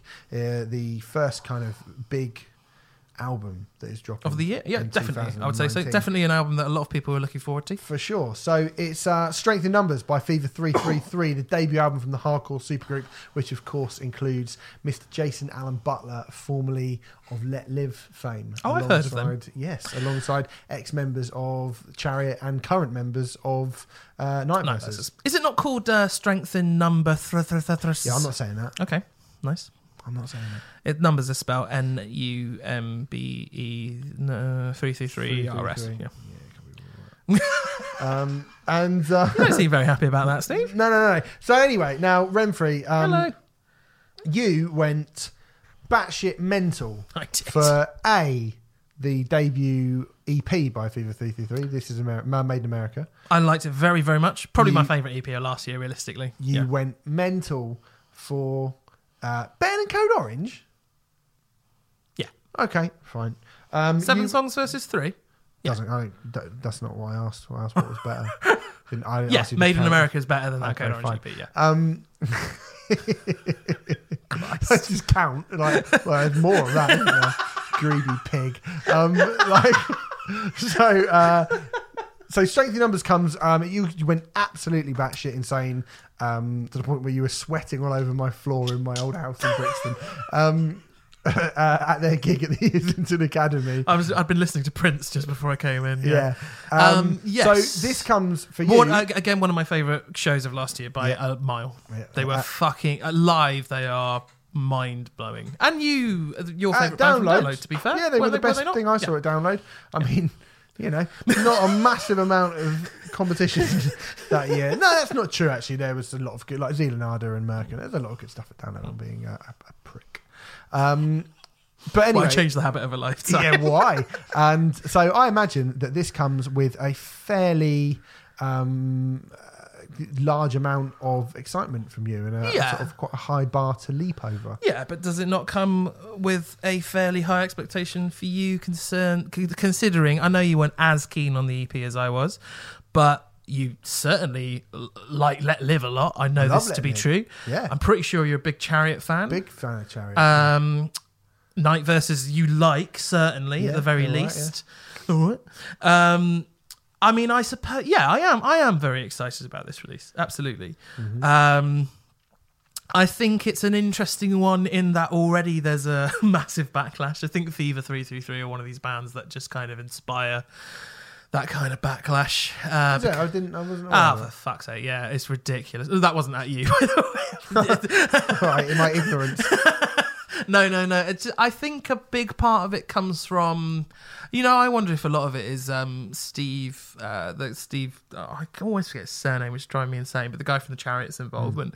The Chariot, if you're unaware, and a lot of you might might be because they were never a massive band, were one of the most inspiring original hardcore acts of all time. Yeah, I it's think Josh Scogin, who's now in 68. 68, yeah. Uh, Used to be in Norma Jean. fine, And he was in the original vocalist of Norma Yeah, Jean. yeah. Um, and they were, in, yeah, Amazing. incredible live. Like, they were- Incredible. They are the kind of band that like hardcore grebos just go, "Oh my god!" over, and quite Yeah. rightly because how every record they did was amazing. Mhm. Like they uh, no, nothing sounded like them before. I don't think anything's really sounded like them since. No, Realistically, they're a bizarre band. But it was really, watching that happen in front of your face was like, yeah. Jesus Christ. It's weird that you picked Ch- the Chariot as the band is, that's kind of causing the, the backlash. Why so? I, I mean, I don't know anything about this. I've got to be honest. Because I think people um, go, "Oh, brilliant! This is that Steve from the Chariot's new project," and they come to this, and this is obviously going for something much more um, commercially, commercially minded than than uh, the Chariot. Chariot. Yeah. Um, I that might sound like a criticism. I think in this case it isn't a criticism from me.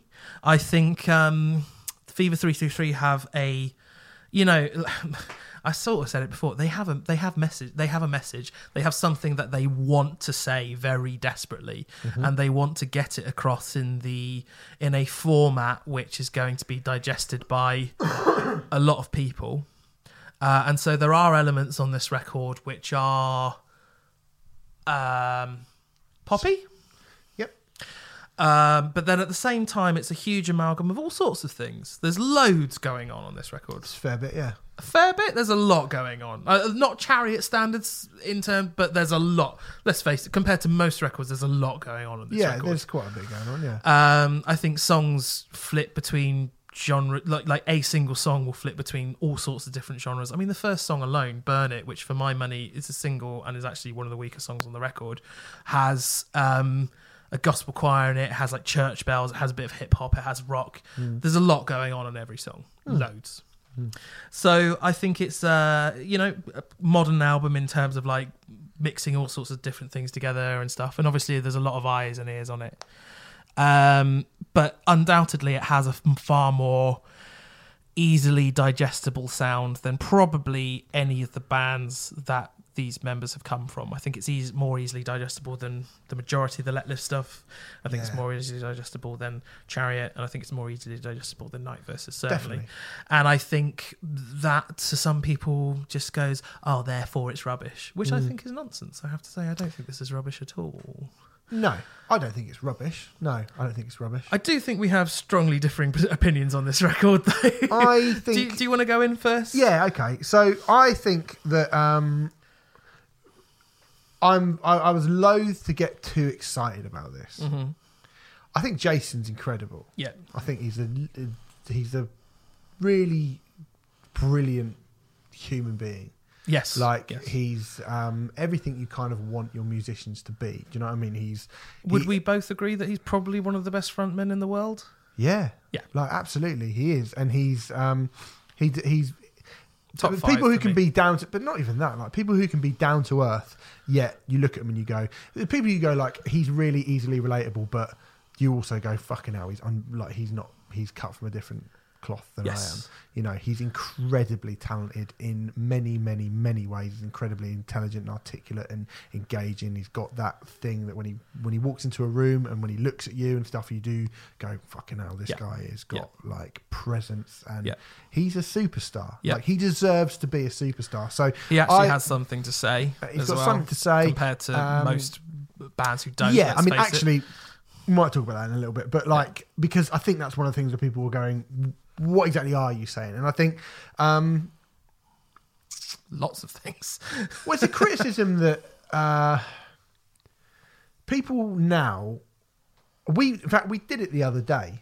Mm-hmm. So, as a spoiler for what we're talking about with with Matt, uh, the two of you were talking about a band. I'm not going to mention it now Mhm, because we're going to be reviewing them soon. But we were talking about a band and going, it's all a bit GCSE this and a bit GCSE Mhm, that. mhm. Well, when you've got Nick Cave and you've got Tom Waits, why do you need to listen to this? Mhm, mhm. Well, not everyone gets to listen to that. That's the thing. Mhm. You know, like not Mhm. everyone gets to listen to Neurosis if you want something really, really dark. Like you've got to start with the sort of the, the obvious thing. And I think Yeah, that's fair. um, it's fairly uh, it's fairly rudimentary. The kind of the the politics on this record. I don't think that's necessarily a bad thing, but I think it's kind of a fairly rudimentary sloganeering political message that is being put through for the most part. I'm always more interested, I have to say, when Jason talks about his own experiences as opposed to being a kind of rabble rousing polemic, um, which which because I guess maybe because I've heard so much of it said in that way so often, it doesn't necessarily excite me that much. It did when Rage Against Machine did it when I was 16 because I'd never heard anyone do that before. But possibly people who were hearing Rage Against Machine were just going, "Well, I've heard Bad Brains do this." Don't you feel like that this is a time that needs people politicizing the way that Jason is now, though? Just like 1992 was when Rage Against Machine first did it as well. I do, yeah, I do. I mean, maybe it's just something that has become that I've become utterly exhausted by. Yeah, yeah. like I, I think it probably my own i can't be bothered to think about like i've got to that i hate everyone stage Yeah. do you know what i mean But I do think that the majority of the people, and I think, you know, to an extent, Fever 333 want to reach everyone, but at the same time, I think the main people they want to talk to is, without trying to sound condescending about it, kids, because they are yeah the of course. future and all yeah that yeah shit. yeah and and and the thing like that's what but what i'm saying is is that i don't really i, I don't really i think it's it's very easy criticism to make about um, a band kind of coming out and being openly, outwardly political. Yeah, I think yeah, that in yeah, I their agree. packaging, in their packaging, Fever 333 obviously have a lot to say. I've spoken, I spoke to Jason just before Christmas for an interview with that I did for him with Metal Hammer, where he went into all kinds of different. We went, we spoke about all kinds of things, and I tried not actually, to be honest, I tried not to go too kind of. Um, too deep into his politics. So I'd spoken to him before, and we had this massive chat about his kind of political ideas and stuff. And I know he's an intelligent guy, and I know that he thinks about things very deeply. I know he's got ideas in his head, and I know he's got things that he would like to say. I'm just not sure that the things that I heard him actually say come across on that on this record.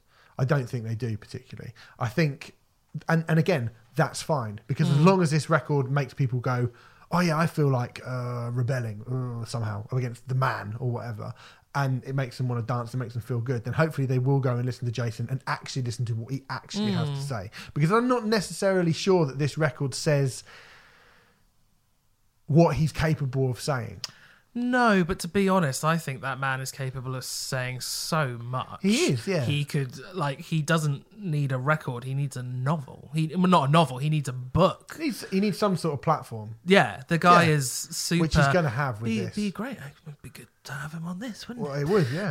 Um, but you know, like he he is an amazing uh, orator in He terms is, yeah. in terms of, and he's amazing at arguing a point and and all that sort of thing. And he has an incredible. I mean, I, he's one of the most.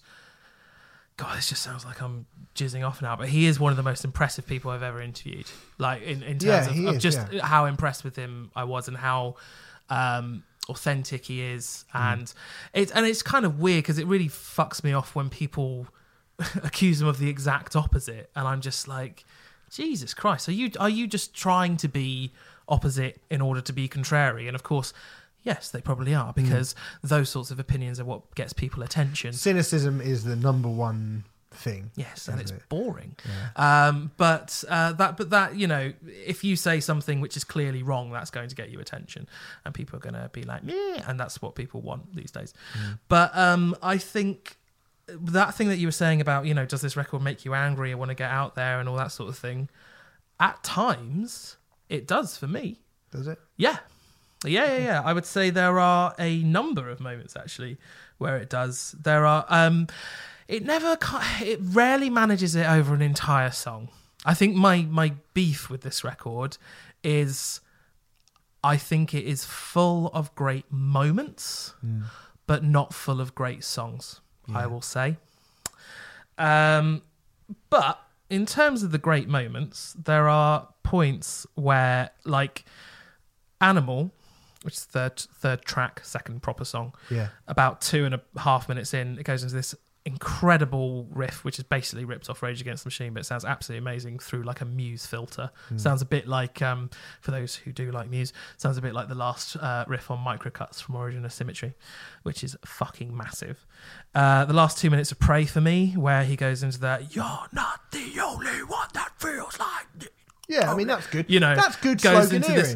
Yeah, yeah, yeah. But it go no, no, no. But the bit that makes me want to fucking kick a twat in the face, uh, as in a person twat, not like just a twat, uh, is um, when it goes into that insane EDM bit, which sounds absolutely fucking mental. Mm. Like you know, way above anything that like Crossfaith have done or anything like that. It's Yeah. way above that kind of level, you know. And that's one of the bands that people go, oh, they're really good at doing this thing. Not compared to this, it's nothing, you know. And then there's uh, the middle of One of Us, where they go into the best Korn riff that Korn never wrote, uh, which sounds fucking huge. You know, there are a lot of moments. Um, I think the la- the last lyric on the record. I mean, this is a really uh, one of the last lyrics on the records. Um, this is an example of how Jason's far smarter than the majority of frontmen out there trying to do this sort of thing. But just so you know, we are the product product of people you stole. You know, talking about slavery and shit like that. And He said, and that's the thing. That's good sloganeering. It says a lot in so. He says so much Yeah. in so little. Yeah, yeah. And Jason's really good at that. That's good. Yeah, no, that is good. That is really good. That's Um, much more powerful than I don't know, middle fingers in the air, you know, or whatever. No, Like, I I agree. I think there's there's a lot of good, like you say, there's a lot of good moments. Yes. I think that like "Coup d'état," the last song, I think is really good. yeah, and it's a good job that that came in and did that because the second half of the record for me is not as strong as the first half. I think the, first half first half is fairly strong, You- yeah, and it you- made me feel like it was pretty good.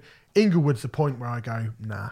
this is very interesting because I think Inglewood is possibly the best song on the record. Are you fucking joking? No, because it's the most unexpected moment on the record, Oh. and Uh, it's the most. It, it's unexpected. It's une- for me. It's unexpected in in that I'm really disappointed that they went down but that route. it's interesting you say that because you were just saying how like you weren't particularly bothered by the political stuff because you're old and cynical and jaded. Yeah. Sorry, you didn't say it in those words, but because you're because you're true, though, to be fair.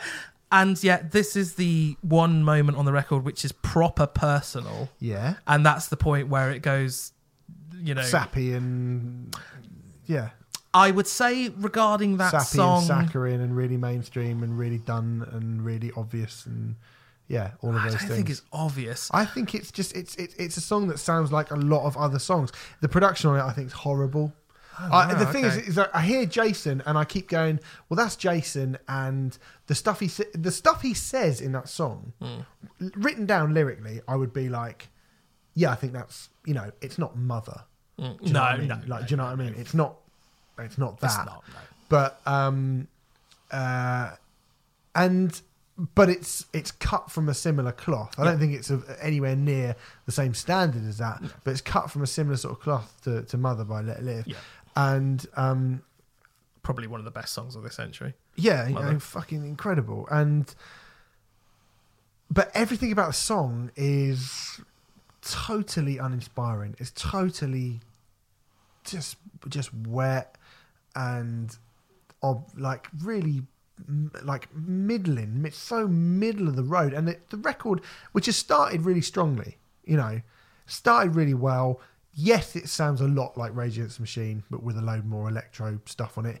Yes, there is rampant and fairly kind of um, a punch in the face of political of political sloganeering rather than actually properly expanding on the, the ideas and beliefs that he has. I actually don't think that's a problem. Mm-hmm. No. I actually think that serves this type of music Yeah. very well, and it always has done. Yeah. Um, you know, there's nothing subtle about "fuck the police." System, System of a Yeah, Down made nothing- an incredible career Yeah, out of it. there's nothing subtle about "War" by No. System of a Down. No. There's nothing subtle about "Bullet in the Head." Um, That's why I like Inglewood though, because there's there's subtle subtlety to it. I think. I want what I will say but, well, of mm, I- Inglewood. mm, I will say I think the verses are very clunky, and I think that is, and it's rare that I am. Uh, it's rare that I say anything against Jason, but I do think that is down to Jason's, of all the things, delivery, which is insane yeah, the because delivery's not great. Because? Jason's delivery, I don't think I've ever had a problem with Yeah. before, and, and I will say that the verses of Inglewood are actually delivered in quite a clunky way. I think it's. Do you know why I think I love it? Um, it really stood out at the Islington Academy show. I was like, and it was the moment. I think at this point we had Made an America, which I do love as an EP, but it was the point where I went, oh, okay, Fever Three Three Three can do more than just that. They but just you shouldn't. don't agree with that. well, they can do it. They just can't do it very well. Like I don't think it's a, I think it's a bad song. It's a really bad. what about when it? What about? I mean, midway through it completely changes. and it blows up. Yeah, but it just like I always thought that was coming really? from the fucking second it started. I was like, they're gonna go rah at the end, Okay. and they did. And so I wasn't surprised. And hammering home a blunt political message with big riffs, I can handle. But being super boring and then being really easy to telegraph in your music, Mm. that I can that that I'm not Mm. I'm not standing for. That I'm not going to kind of apologise for or make any kind of No, sure. um, or make any kind of um, you know excuses for. I just don't think. I just don't think that song is very good. yeah. Okay. I just don't think it's very good. I think the, I think it's it's a disappoint.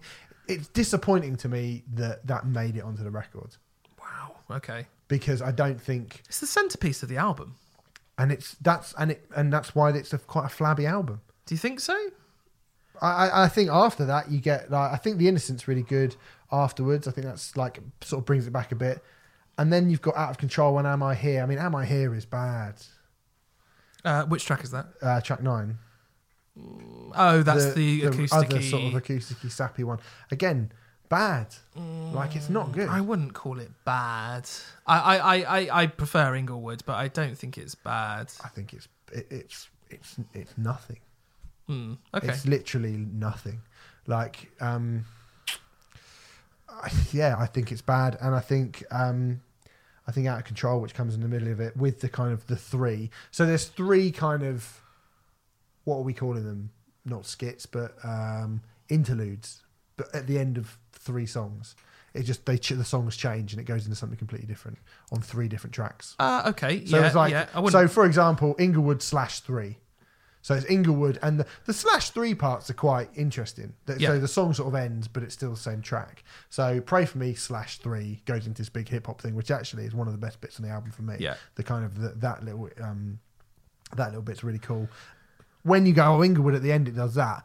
I mean, it actually doesn't really. It doesn't Okay. really. That's a complete. That's meant to be like a different bit. I know it does get a bit more kind of raucous towards so the end. So that's not part of Inglewood. Yeah, it is. But I, from looking at the track listing, everything that's got slash three at the end of it just wildly changes. Yeah. Yeah. So yeah. I, I assume that those are meant to be interludes, It's but a- they're just not actually. it's a trick they, up. It, it's undoubtedly a trick they employ a few times on the record. Hmm. Um, it works for me personally. I, I, I- I like songs that that begin and end and have taken you on a journey and take you to a totally different place personally. So I don't really mind that. Um, but yes, it's certainly a trick that the album employs a few times, like three times over. Really, this is nine songs because the op- the first track is a fifty second kind Yeah. of you know intro kind of thing. Um, I I find it interesting that you're saying Well, this is a flabby album when it's essentially nine songs and about forty minutes long. But I think like fifteen minutes of it is just get is mm, is not needed. Wow. I mean, okay. I, I mean, forty minutes to like to put it another way, right?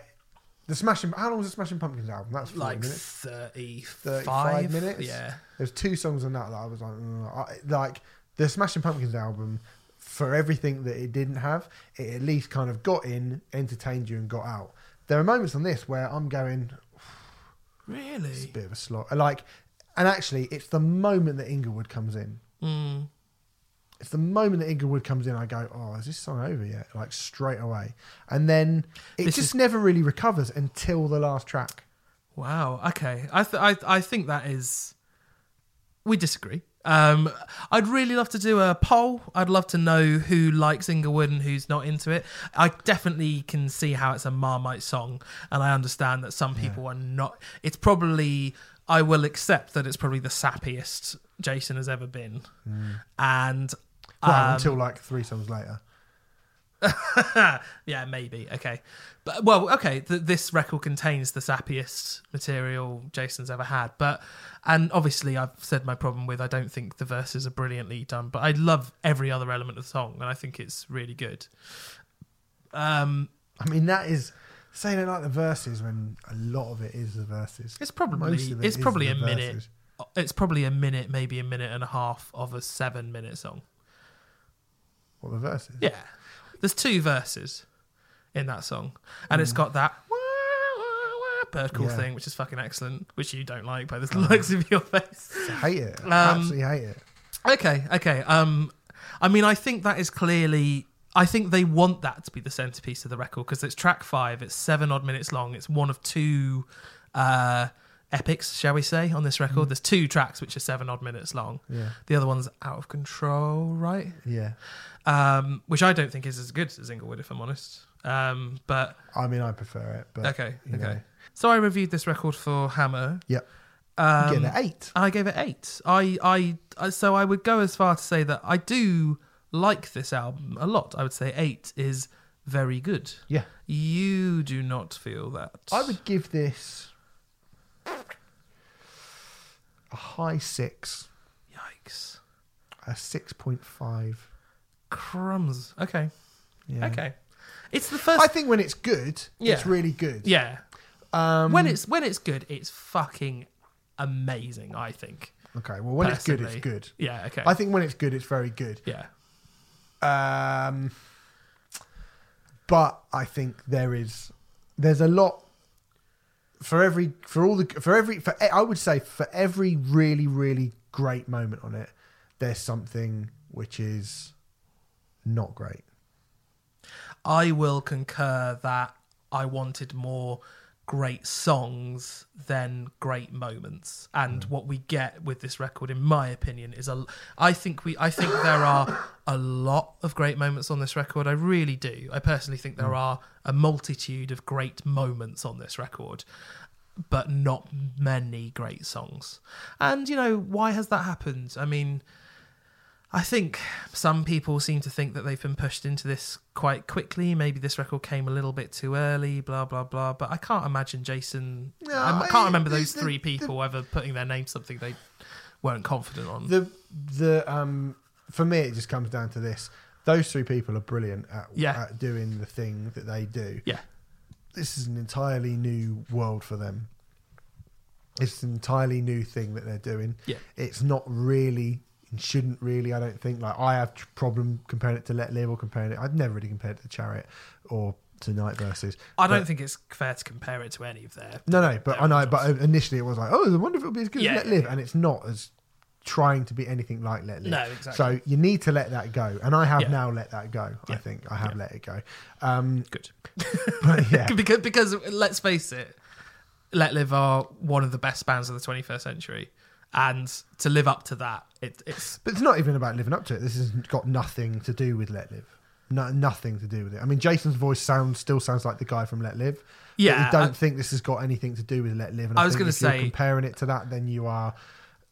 You know, it, it's like comparing Good Charlotte to At the Drive-In. Like you just, I think no I point. think Jason's voice is so distinctive. I understand why people will do that initially, but but yes, it's Yeah, they're the completely, completely, completely Yeah, different yeah, type yeah. of band. The intention behind it is completely different. Everything about it is is completely different. I mean, I think we saw a bit of the kind of the political idea of what Jason was all about on the in particularly on the last Let Live album, and it was always there in Let Live. You know what I mean? But this is very, very overtly political, and it's overtly political meant for a lot of people, for a lot of people. This feels- mass, a, yeah. a mass audience, and you don't get to do that shit to a man. Like you know, that's probably why Let Live split up. And that's probably why the chariot aren't around now. likely. Yeah, I mean we don't know that for a No, fact. we don't know it that for a seems fact. quite likely. We don't know that for a fact, but like you can't, you can't play this type. You can't play that type of music and appeal to the masses. I would definitely anymore. agree that this is a vehicle for a message Hmm. and for something that I, I keep saying message and I don't like that. This is a vehicle for something that these three people want to say, and I think it is worth listening to. Yeah. As in the the thing they're trying to say is worth listening to. I quite like the vehicle that it's being delivered in. I don't think it's perfect the whole way through, but but I I understand. I like one of the things It's I a in- vehicle. It's also like let's not beat around the bush here. It's a vehicle for commercial success as well. Like I think there'd be far easier ways for them to do it. there might be, but I, I you know, there is. There, I look, I don't mean that in a cynical way mm. whatsoever. I was going to say that seemed a bit cynical, but yeah, okay. Well, go no, on. no, it isn't. There's nothing wrong with that. Like that, mm, they're doing mm. something they believe in. Clearly, I don't Yeah. doubt the message or the sincerity of it in in whatsoever. But they probably don't want to be. You know, like I, I, I can't imagine that they all. I, I would think they probably want to be able to play to a larger group of people and Well, play on on on bills that aren't just full of old old rock bands. Yeah, it's it's and it's working because the first show we ever saw Let Live at was the Old Blue Last, Yeah. which did sell out, but you know on on the day kind of thing. Um, the first show Fever Three Three Three ever played was uh, Islington Academy in London, and that's probably four or five times the size, and that sold out a few weeks beforehand. Yeah. So it's working. Um, and I, I actually Grammy nominated. Grammy nominated. They went on tour with Bring Me the Horizon in this country. It's working, and all this stuff before the album's even out. You know, they are going to be a big deal, and I think that's a great thing because I think they are saying something really interesting, and I think musically there are a whole ton of bands who are doing far more boring generic shit than this personally Yeah, yeah, there are, of course, especially if they do transcend where they the, where they came from to be one of those, and then they go up into that next echelon to those bands. Then yes, of course, Yeah. in that company, it's a whole new yeah thing, Yeah. and that's what they really should you should really be comparing it to. And I think they would be one of the most in that echelon of bands. Mm. I think they would be one of the most exciting. Yeah, definitely. Yeah. definitely. Like I say, at download they were very very exciting, Yeah. and you know they're surrounded by you know the majority of the bands were the sort of people that they're going to be starting to get compared and Yeah, yeah, You know, Yeah. if you think of it somewhat of mice and men or whatever, do you know what Yeah, I mean? Like, yeah, there's no exactly. real comparison. So it's all right. This it's it's a good.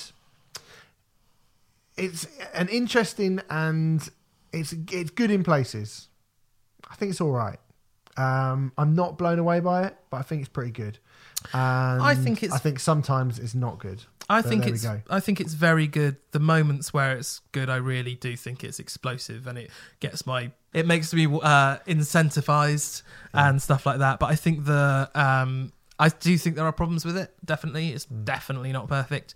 Um, but yeah, we'd be. I, this is definitely a record which we need to open up to other people as well. Yeah, I think so. I'd yeah, yeah, yeah. We'd re- you really like to know your opinions on it. So maybe we'll do a poll, or maybe we'll just ask for comments or something Yeah, like that. I okay. don't know But the best way anyway, it. There you go. Fever 333 Strength in Numbers is out now.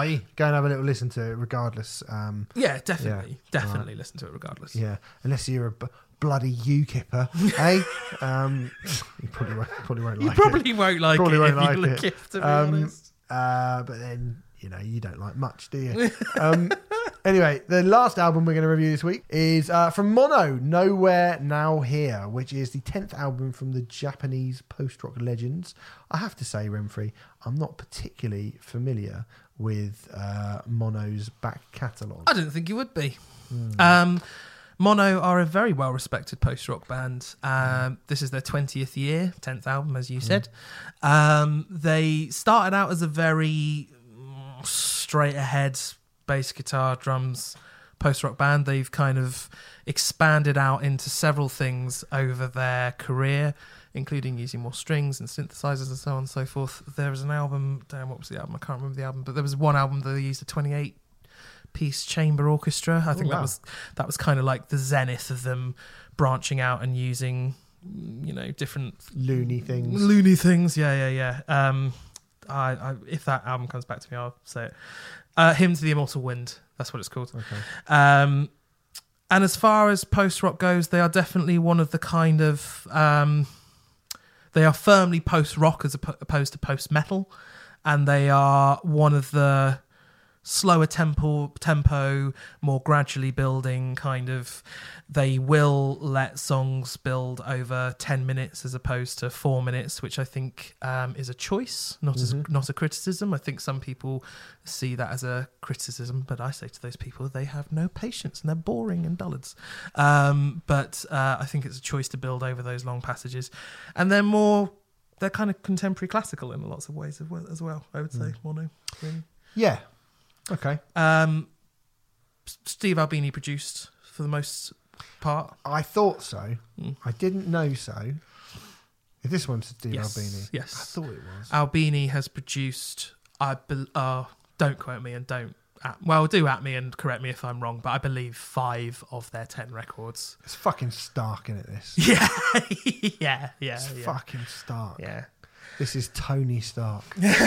um, Well, I should probably say just to, so obviously I do know a lot more about this band because this is my kind of thing. Yeah. Uh, Mono for me, um, I do have a lot of respect for them, but I'm very, I find them very hit and miss. Hmm. I've got to say. Um, sometimes I find them just absolutely inspiring and ecstatic and amazing. I mean, ecstatic's maybe the wrong word, but but you know, really beautiful and amazing. And sometimes I just find them a little glacial.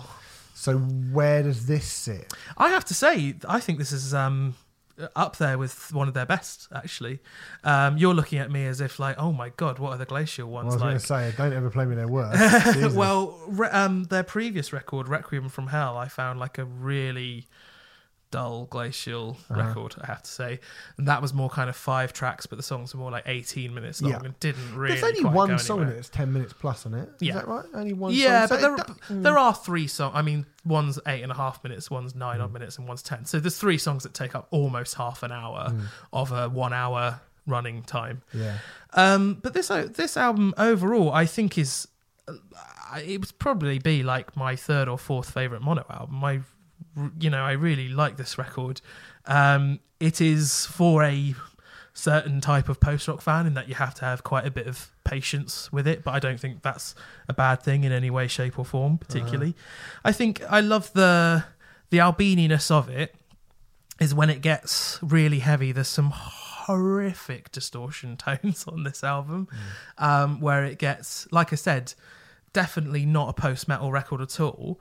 But when this gets heavy, Yeah, it's, it's pretty heavy. fucking heavy, and it's designed to be played loud, but played loud in a way that the quiet bits still sound quiet, but then when the loud bits come in, they melt your face, you know, which is music that I like. I go on about dynamics all the time.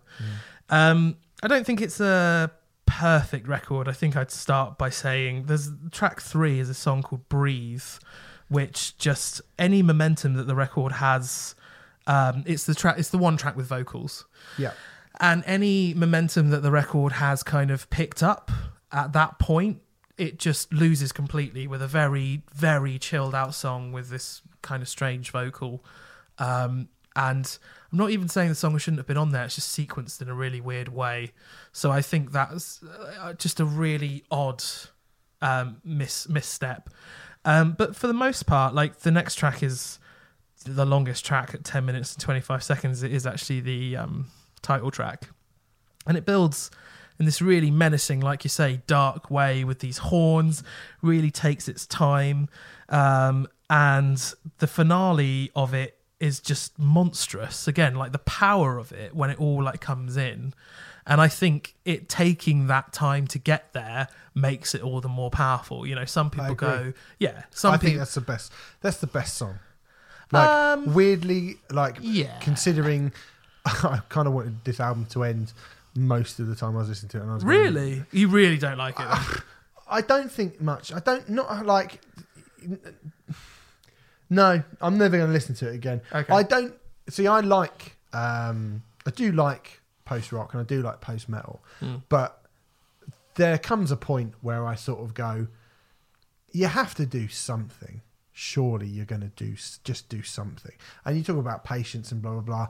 In five minutes, if you have a song that's five minutes long and nothing happens in five minutes, that to me is not being good at your genre. You're not being. But there's clever, no you're not- point in this record when nothing happens in five minutes. That's you're just being facetious there. No, That's- I'm not. And there are the first like, t- like the first couple of tracks. I was like, nothing's really happening here. There was that track that's ten minutes long, and I was like, ah, yes, that actually built up to something. And I'm I'm I'm willing to go, for I'm willing to go for ten minutes if I feel like there's an end to it or an, an end product, a, you know, a kind of a build, uh, uh, an actual finale. If you feel an like actual, building to something. So yeah, many yeah. times it'd be like, okay, well that was six minutes, and what happened really? Like very, very, very little, and just so, just so much of it. I was like, nothing's going on at all here. Like it's not even like you. Nothing goes on, and then suddenly, like it goes boom, and there's this big climactic end to it. Like there were so many points of it where I was just like, I just don't feel like this is really. It, it was traveling. It felt like running on the spot. A lot of it. Mm. I think that's coming to it from a very kind of narrow field of listening in terms of kind of you know i suppose if you come to it from a background where you're used to like people screaming in your face and stuff it might sound like that not an awful lot is happening. But compared to like i mean what what what this kind of music is influenced by is contemporary classical music. And if you listen to a piece by bartok or bach or Mozart or whatever, those pieces go on for five minutes and they don't kind of uh, have, you know, will have similar changes in that they don't. I suppose. I mean, I, I wouldn't. I wouldn't agree that they don't go anywhere, but they they are they're operating in. I don't know. I, I don't know. I just I, yeah. I just don't agree with that at all. Well, I don't agree that there's any points on this record where it's not doing Any something. points? No, I just no, think at no point you don't think this record just sort of sits and just hums away. Mm, I think there's always something going on. I just think there's a, there are points where it's incredibly subtle what is happening. Yeah, but really, like, well, it must be. It's uh, un- really subtle then. Like, Yeah. really, really, really subtle. Yeah. Like, But that's- that's kind of- dogs might be able to. But that's hear it. kind of minimalism, and I think that the things that they're um, influenced by would be like Steve Reich and John Adams and and stuff like this. I mean, John Adams wrote a piece of music which is like four and a half minutes of silence. You know, like Yeah, I mean that doesn't sound very good. but but this is this is kind of this these are those influences and that's where it's coming from that, that's fine. That's fine to come from there, and that's Mm. fine to want to do it. But I think I don't know. Maybe I'm like the person who says they like metal, but just or you know, I like rock music, but actually I just listen to Jet and Stereophonics. like, do you know what I mean? Like, whereas, like in in the post rock, but because there's bits that you know, like I love Mogwai, but I always felt feel like Mogwai are taking me somewhere. And there was too many times where I was listening to this and I was like, I don't know where I'm going, and my mind Yeah. and my mind would wander. Yeah. And even when we did um, uh, O- Ólafur Arnalds, which is really sparse, really yeah, far minimal- sparser than this. yeah, far, far sparser, really minimalist, and really um, like an oil tanker turning around at some points. I'd say better than this as well. I would just Yeah, to, just to like- qualify. Well, definitely better than this, Mm. but there was at least, for me, there's just that record had different, mm, still had different moods, and it had different sounds, and it had different flavors to it, and it was always. It would suddenly surprise you that it had crept up into somewhere completely different.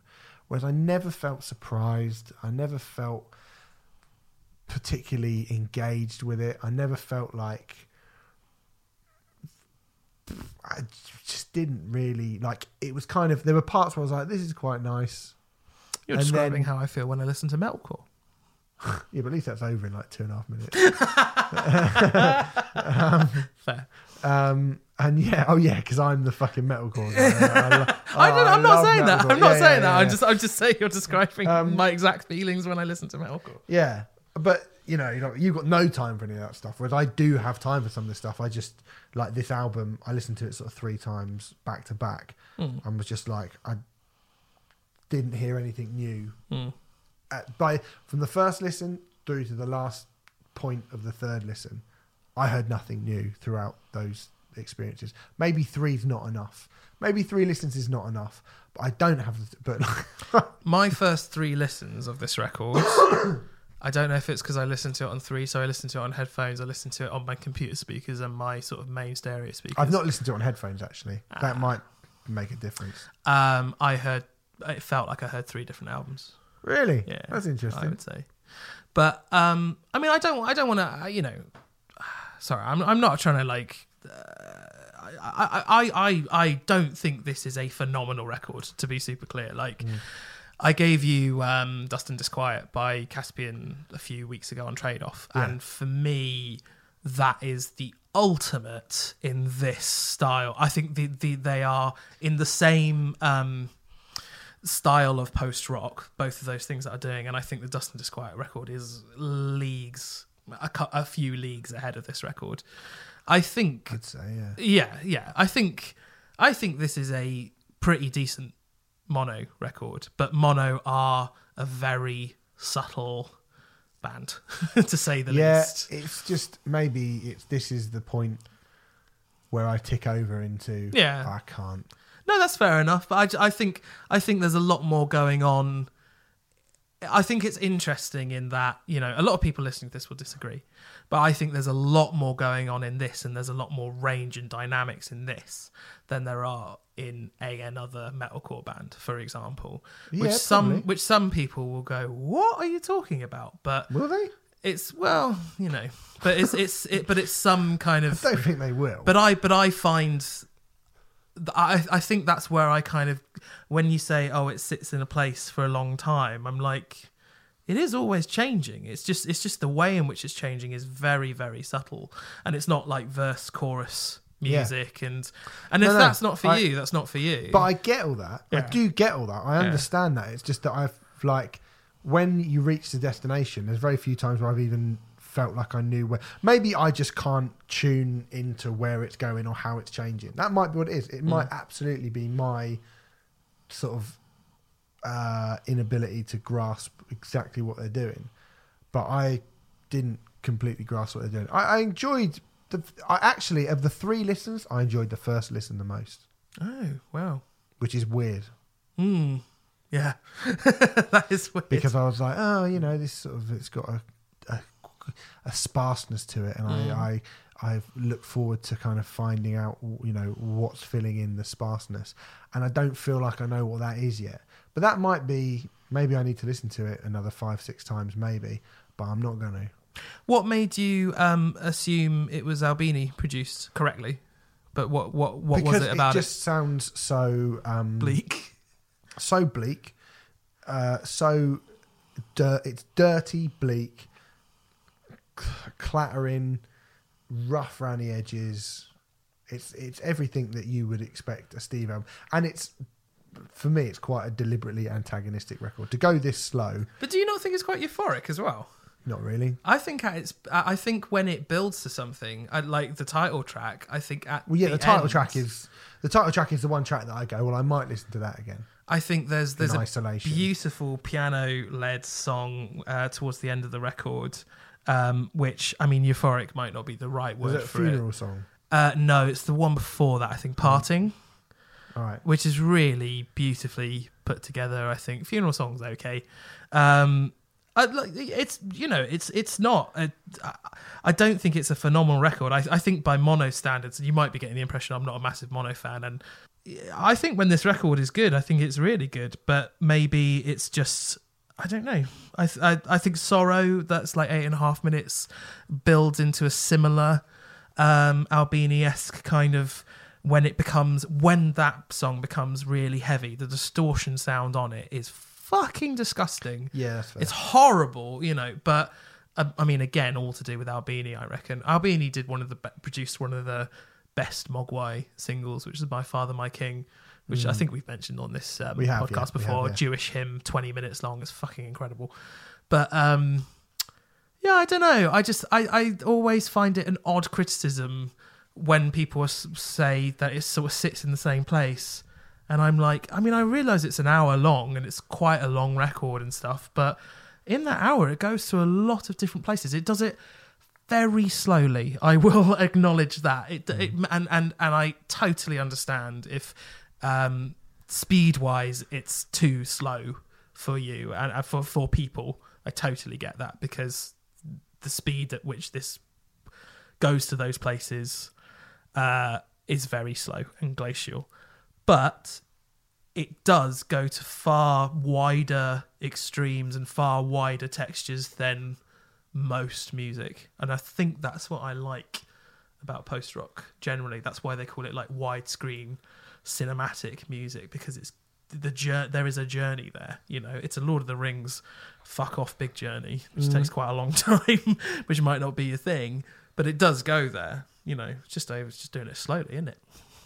Yeah, really slowly. Anyway, that's Mono, Nowhere Now Here. Uh, that's out on the 25th of Yeah. January. So it's not actually out this week, it's out next week. So it's slowly arriving, even as you speak. And that's it. But there's shitloads of records next week, aren't there, Steve? That we were Shitloads of records. So next week, new Puppy, well, I say the new, the debut Puppy album. Debut Puppy record. finally with us. Yeah. Yay. AA Williams, we'll be talking about that. We'll be talking about King 810. You know, I got this gun. Them lot, the old gun, gun. the gun toting maniacs. and maybe if um, if Sony are nice, they send it to us. Sony are very nice. I've heard. I love Sony. Yeah, me personally. too. Big guys. Really. Oh, I, I. Maybe they'll send us the Bring Me the Horizon album. Right. Anyway, go to musicism.net, put in Riot in capital letters to get 25% off all your courses. And we shall see you then. You can, and come back next week and play Eruption by Van Halen Yes. whilst listening to us. Uh, we'll be back guitar. next week. Sorry? On an acoustic guitar. On I was gonna acoustic. say, yeah. Fucking hell. You wouldn't be able to do that. Anyway, um, yeah, we'll be back next week. Yeah, we Should will. be an exciting show, Renfrey. Yeah, yeah. Yeah, I hope better so. than this. Yeah, this was a bit, bit crap, wasn't it? Right. See you next week, you fuckers. Bye. Bye.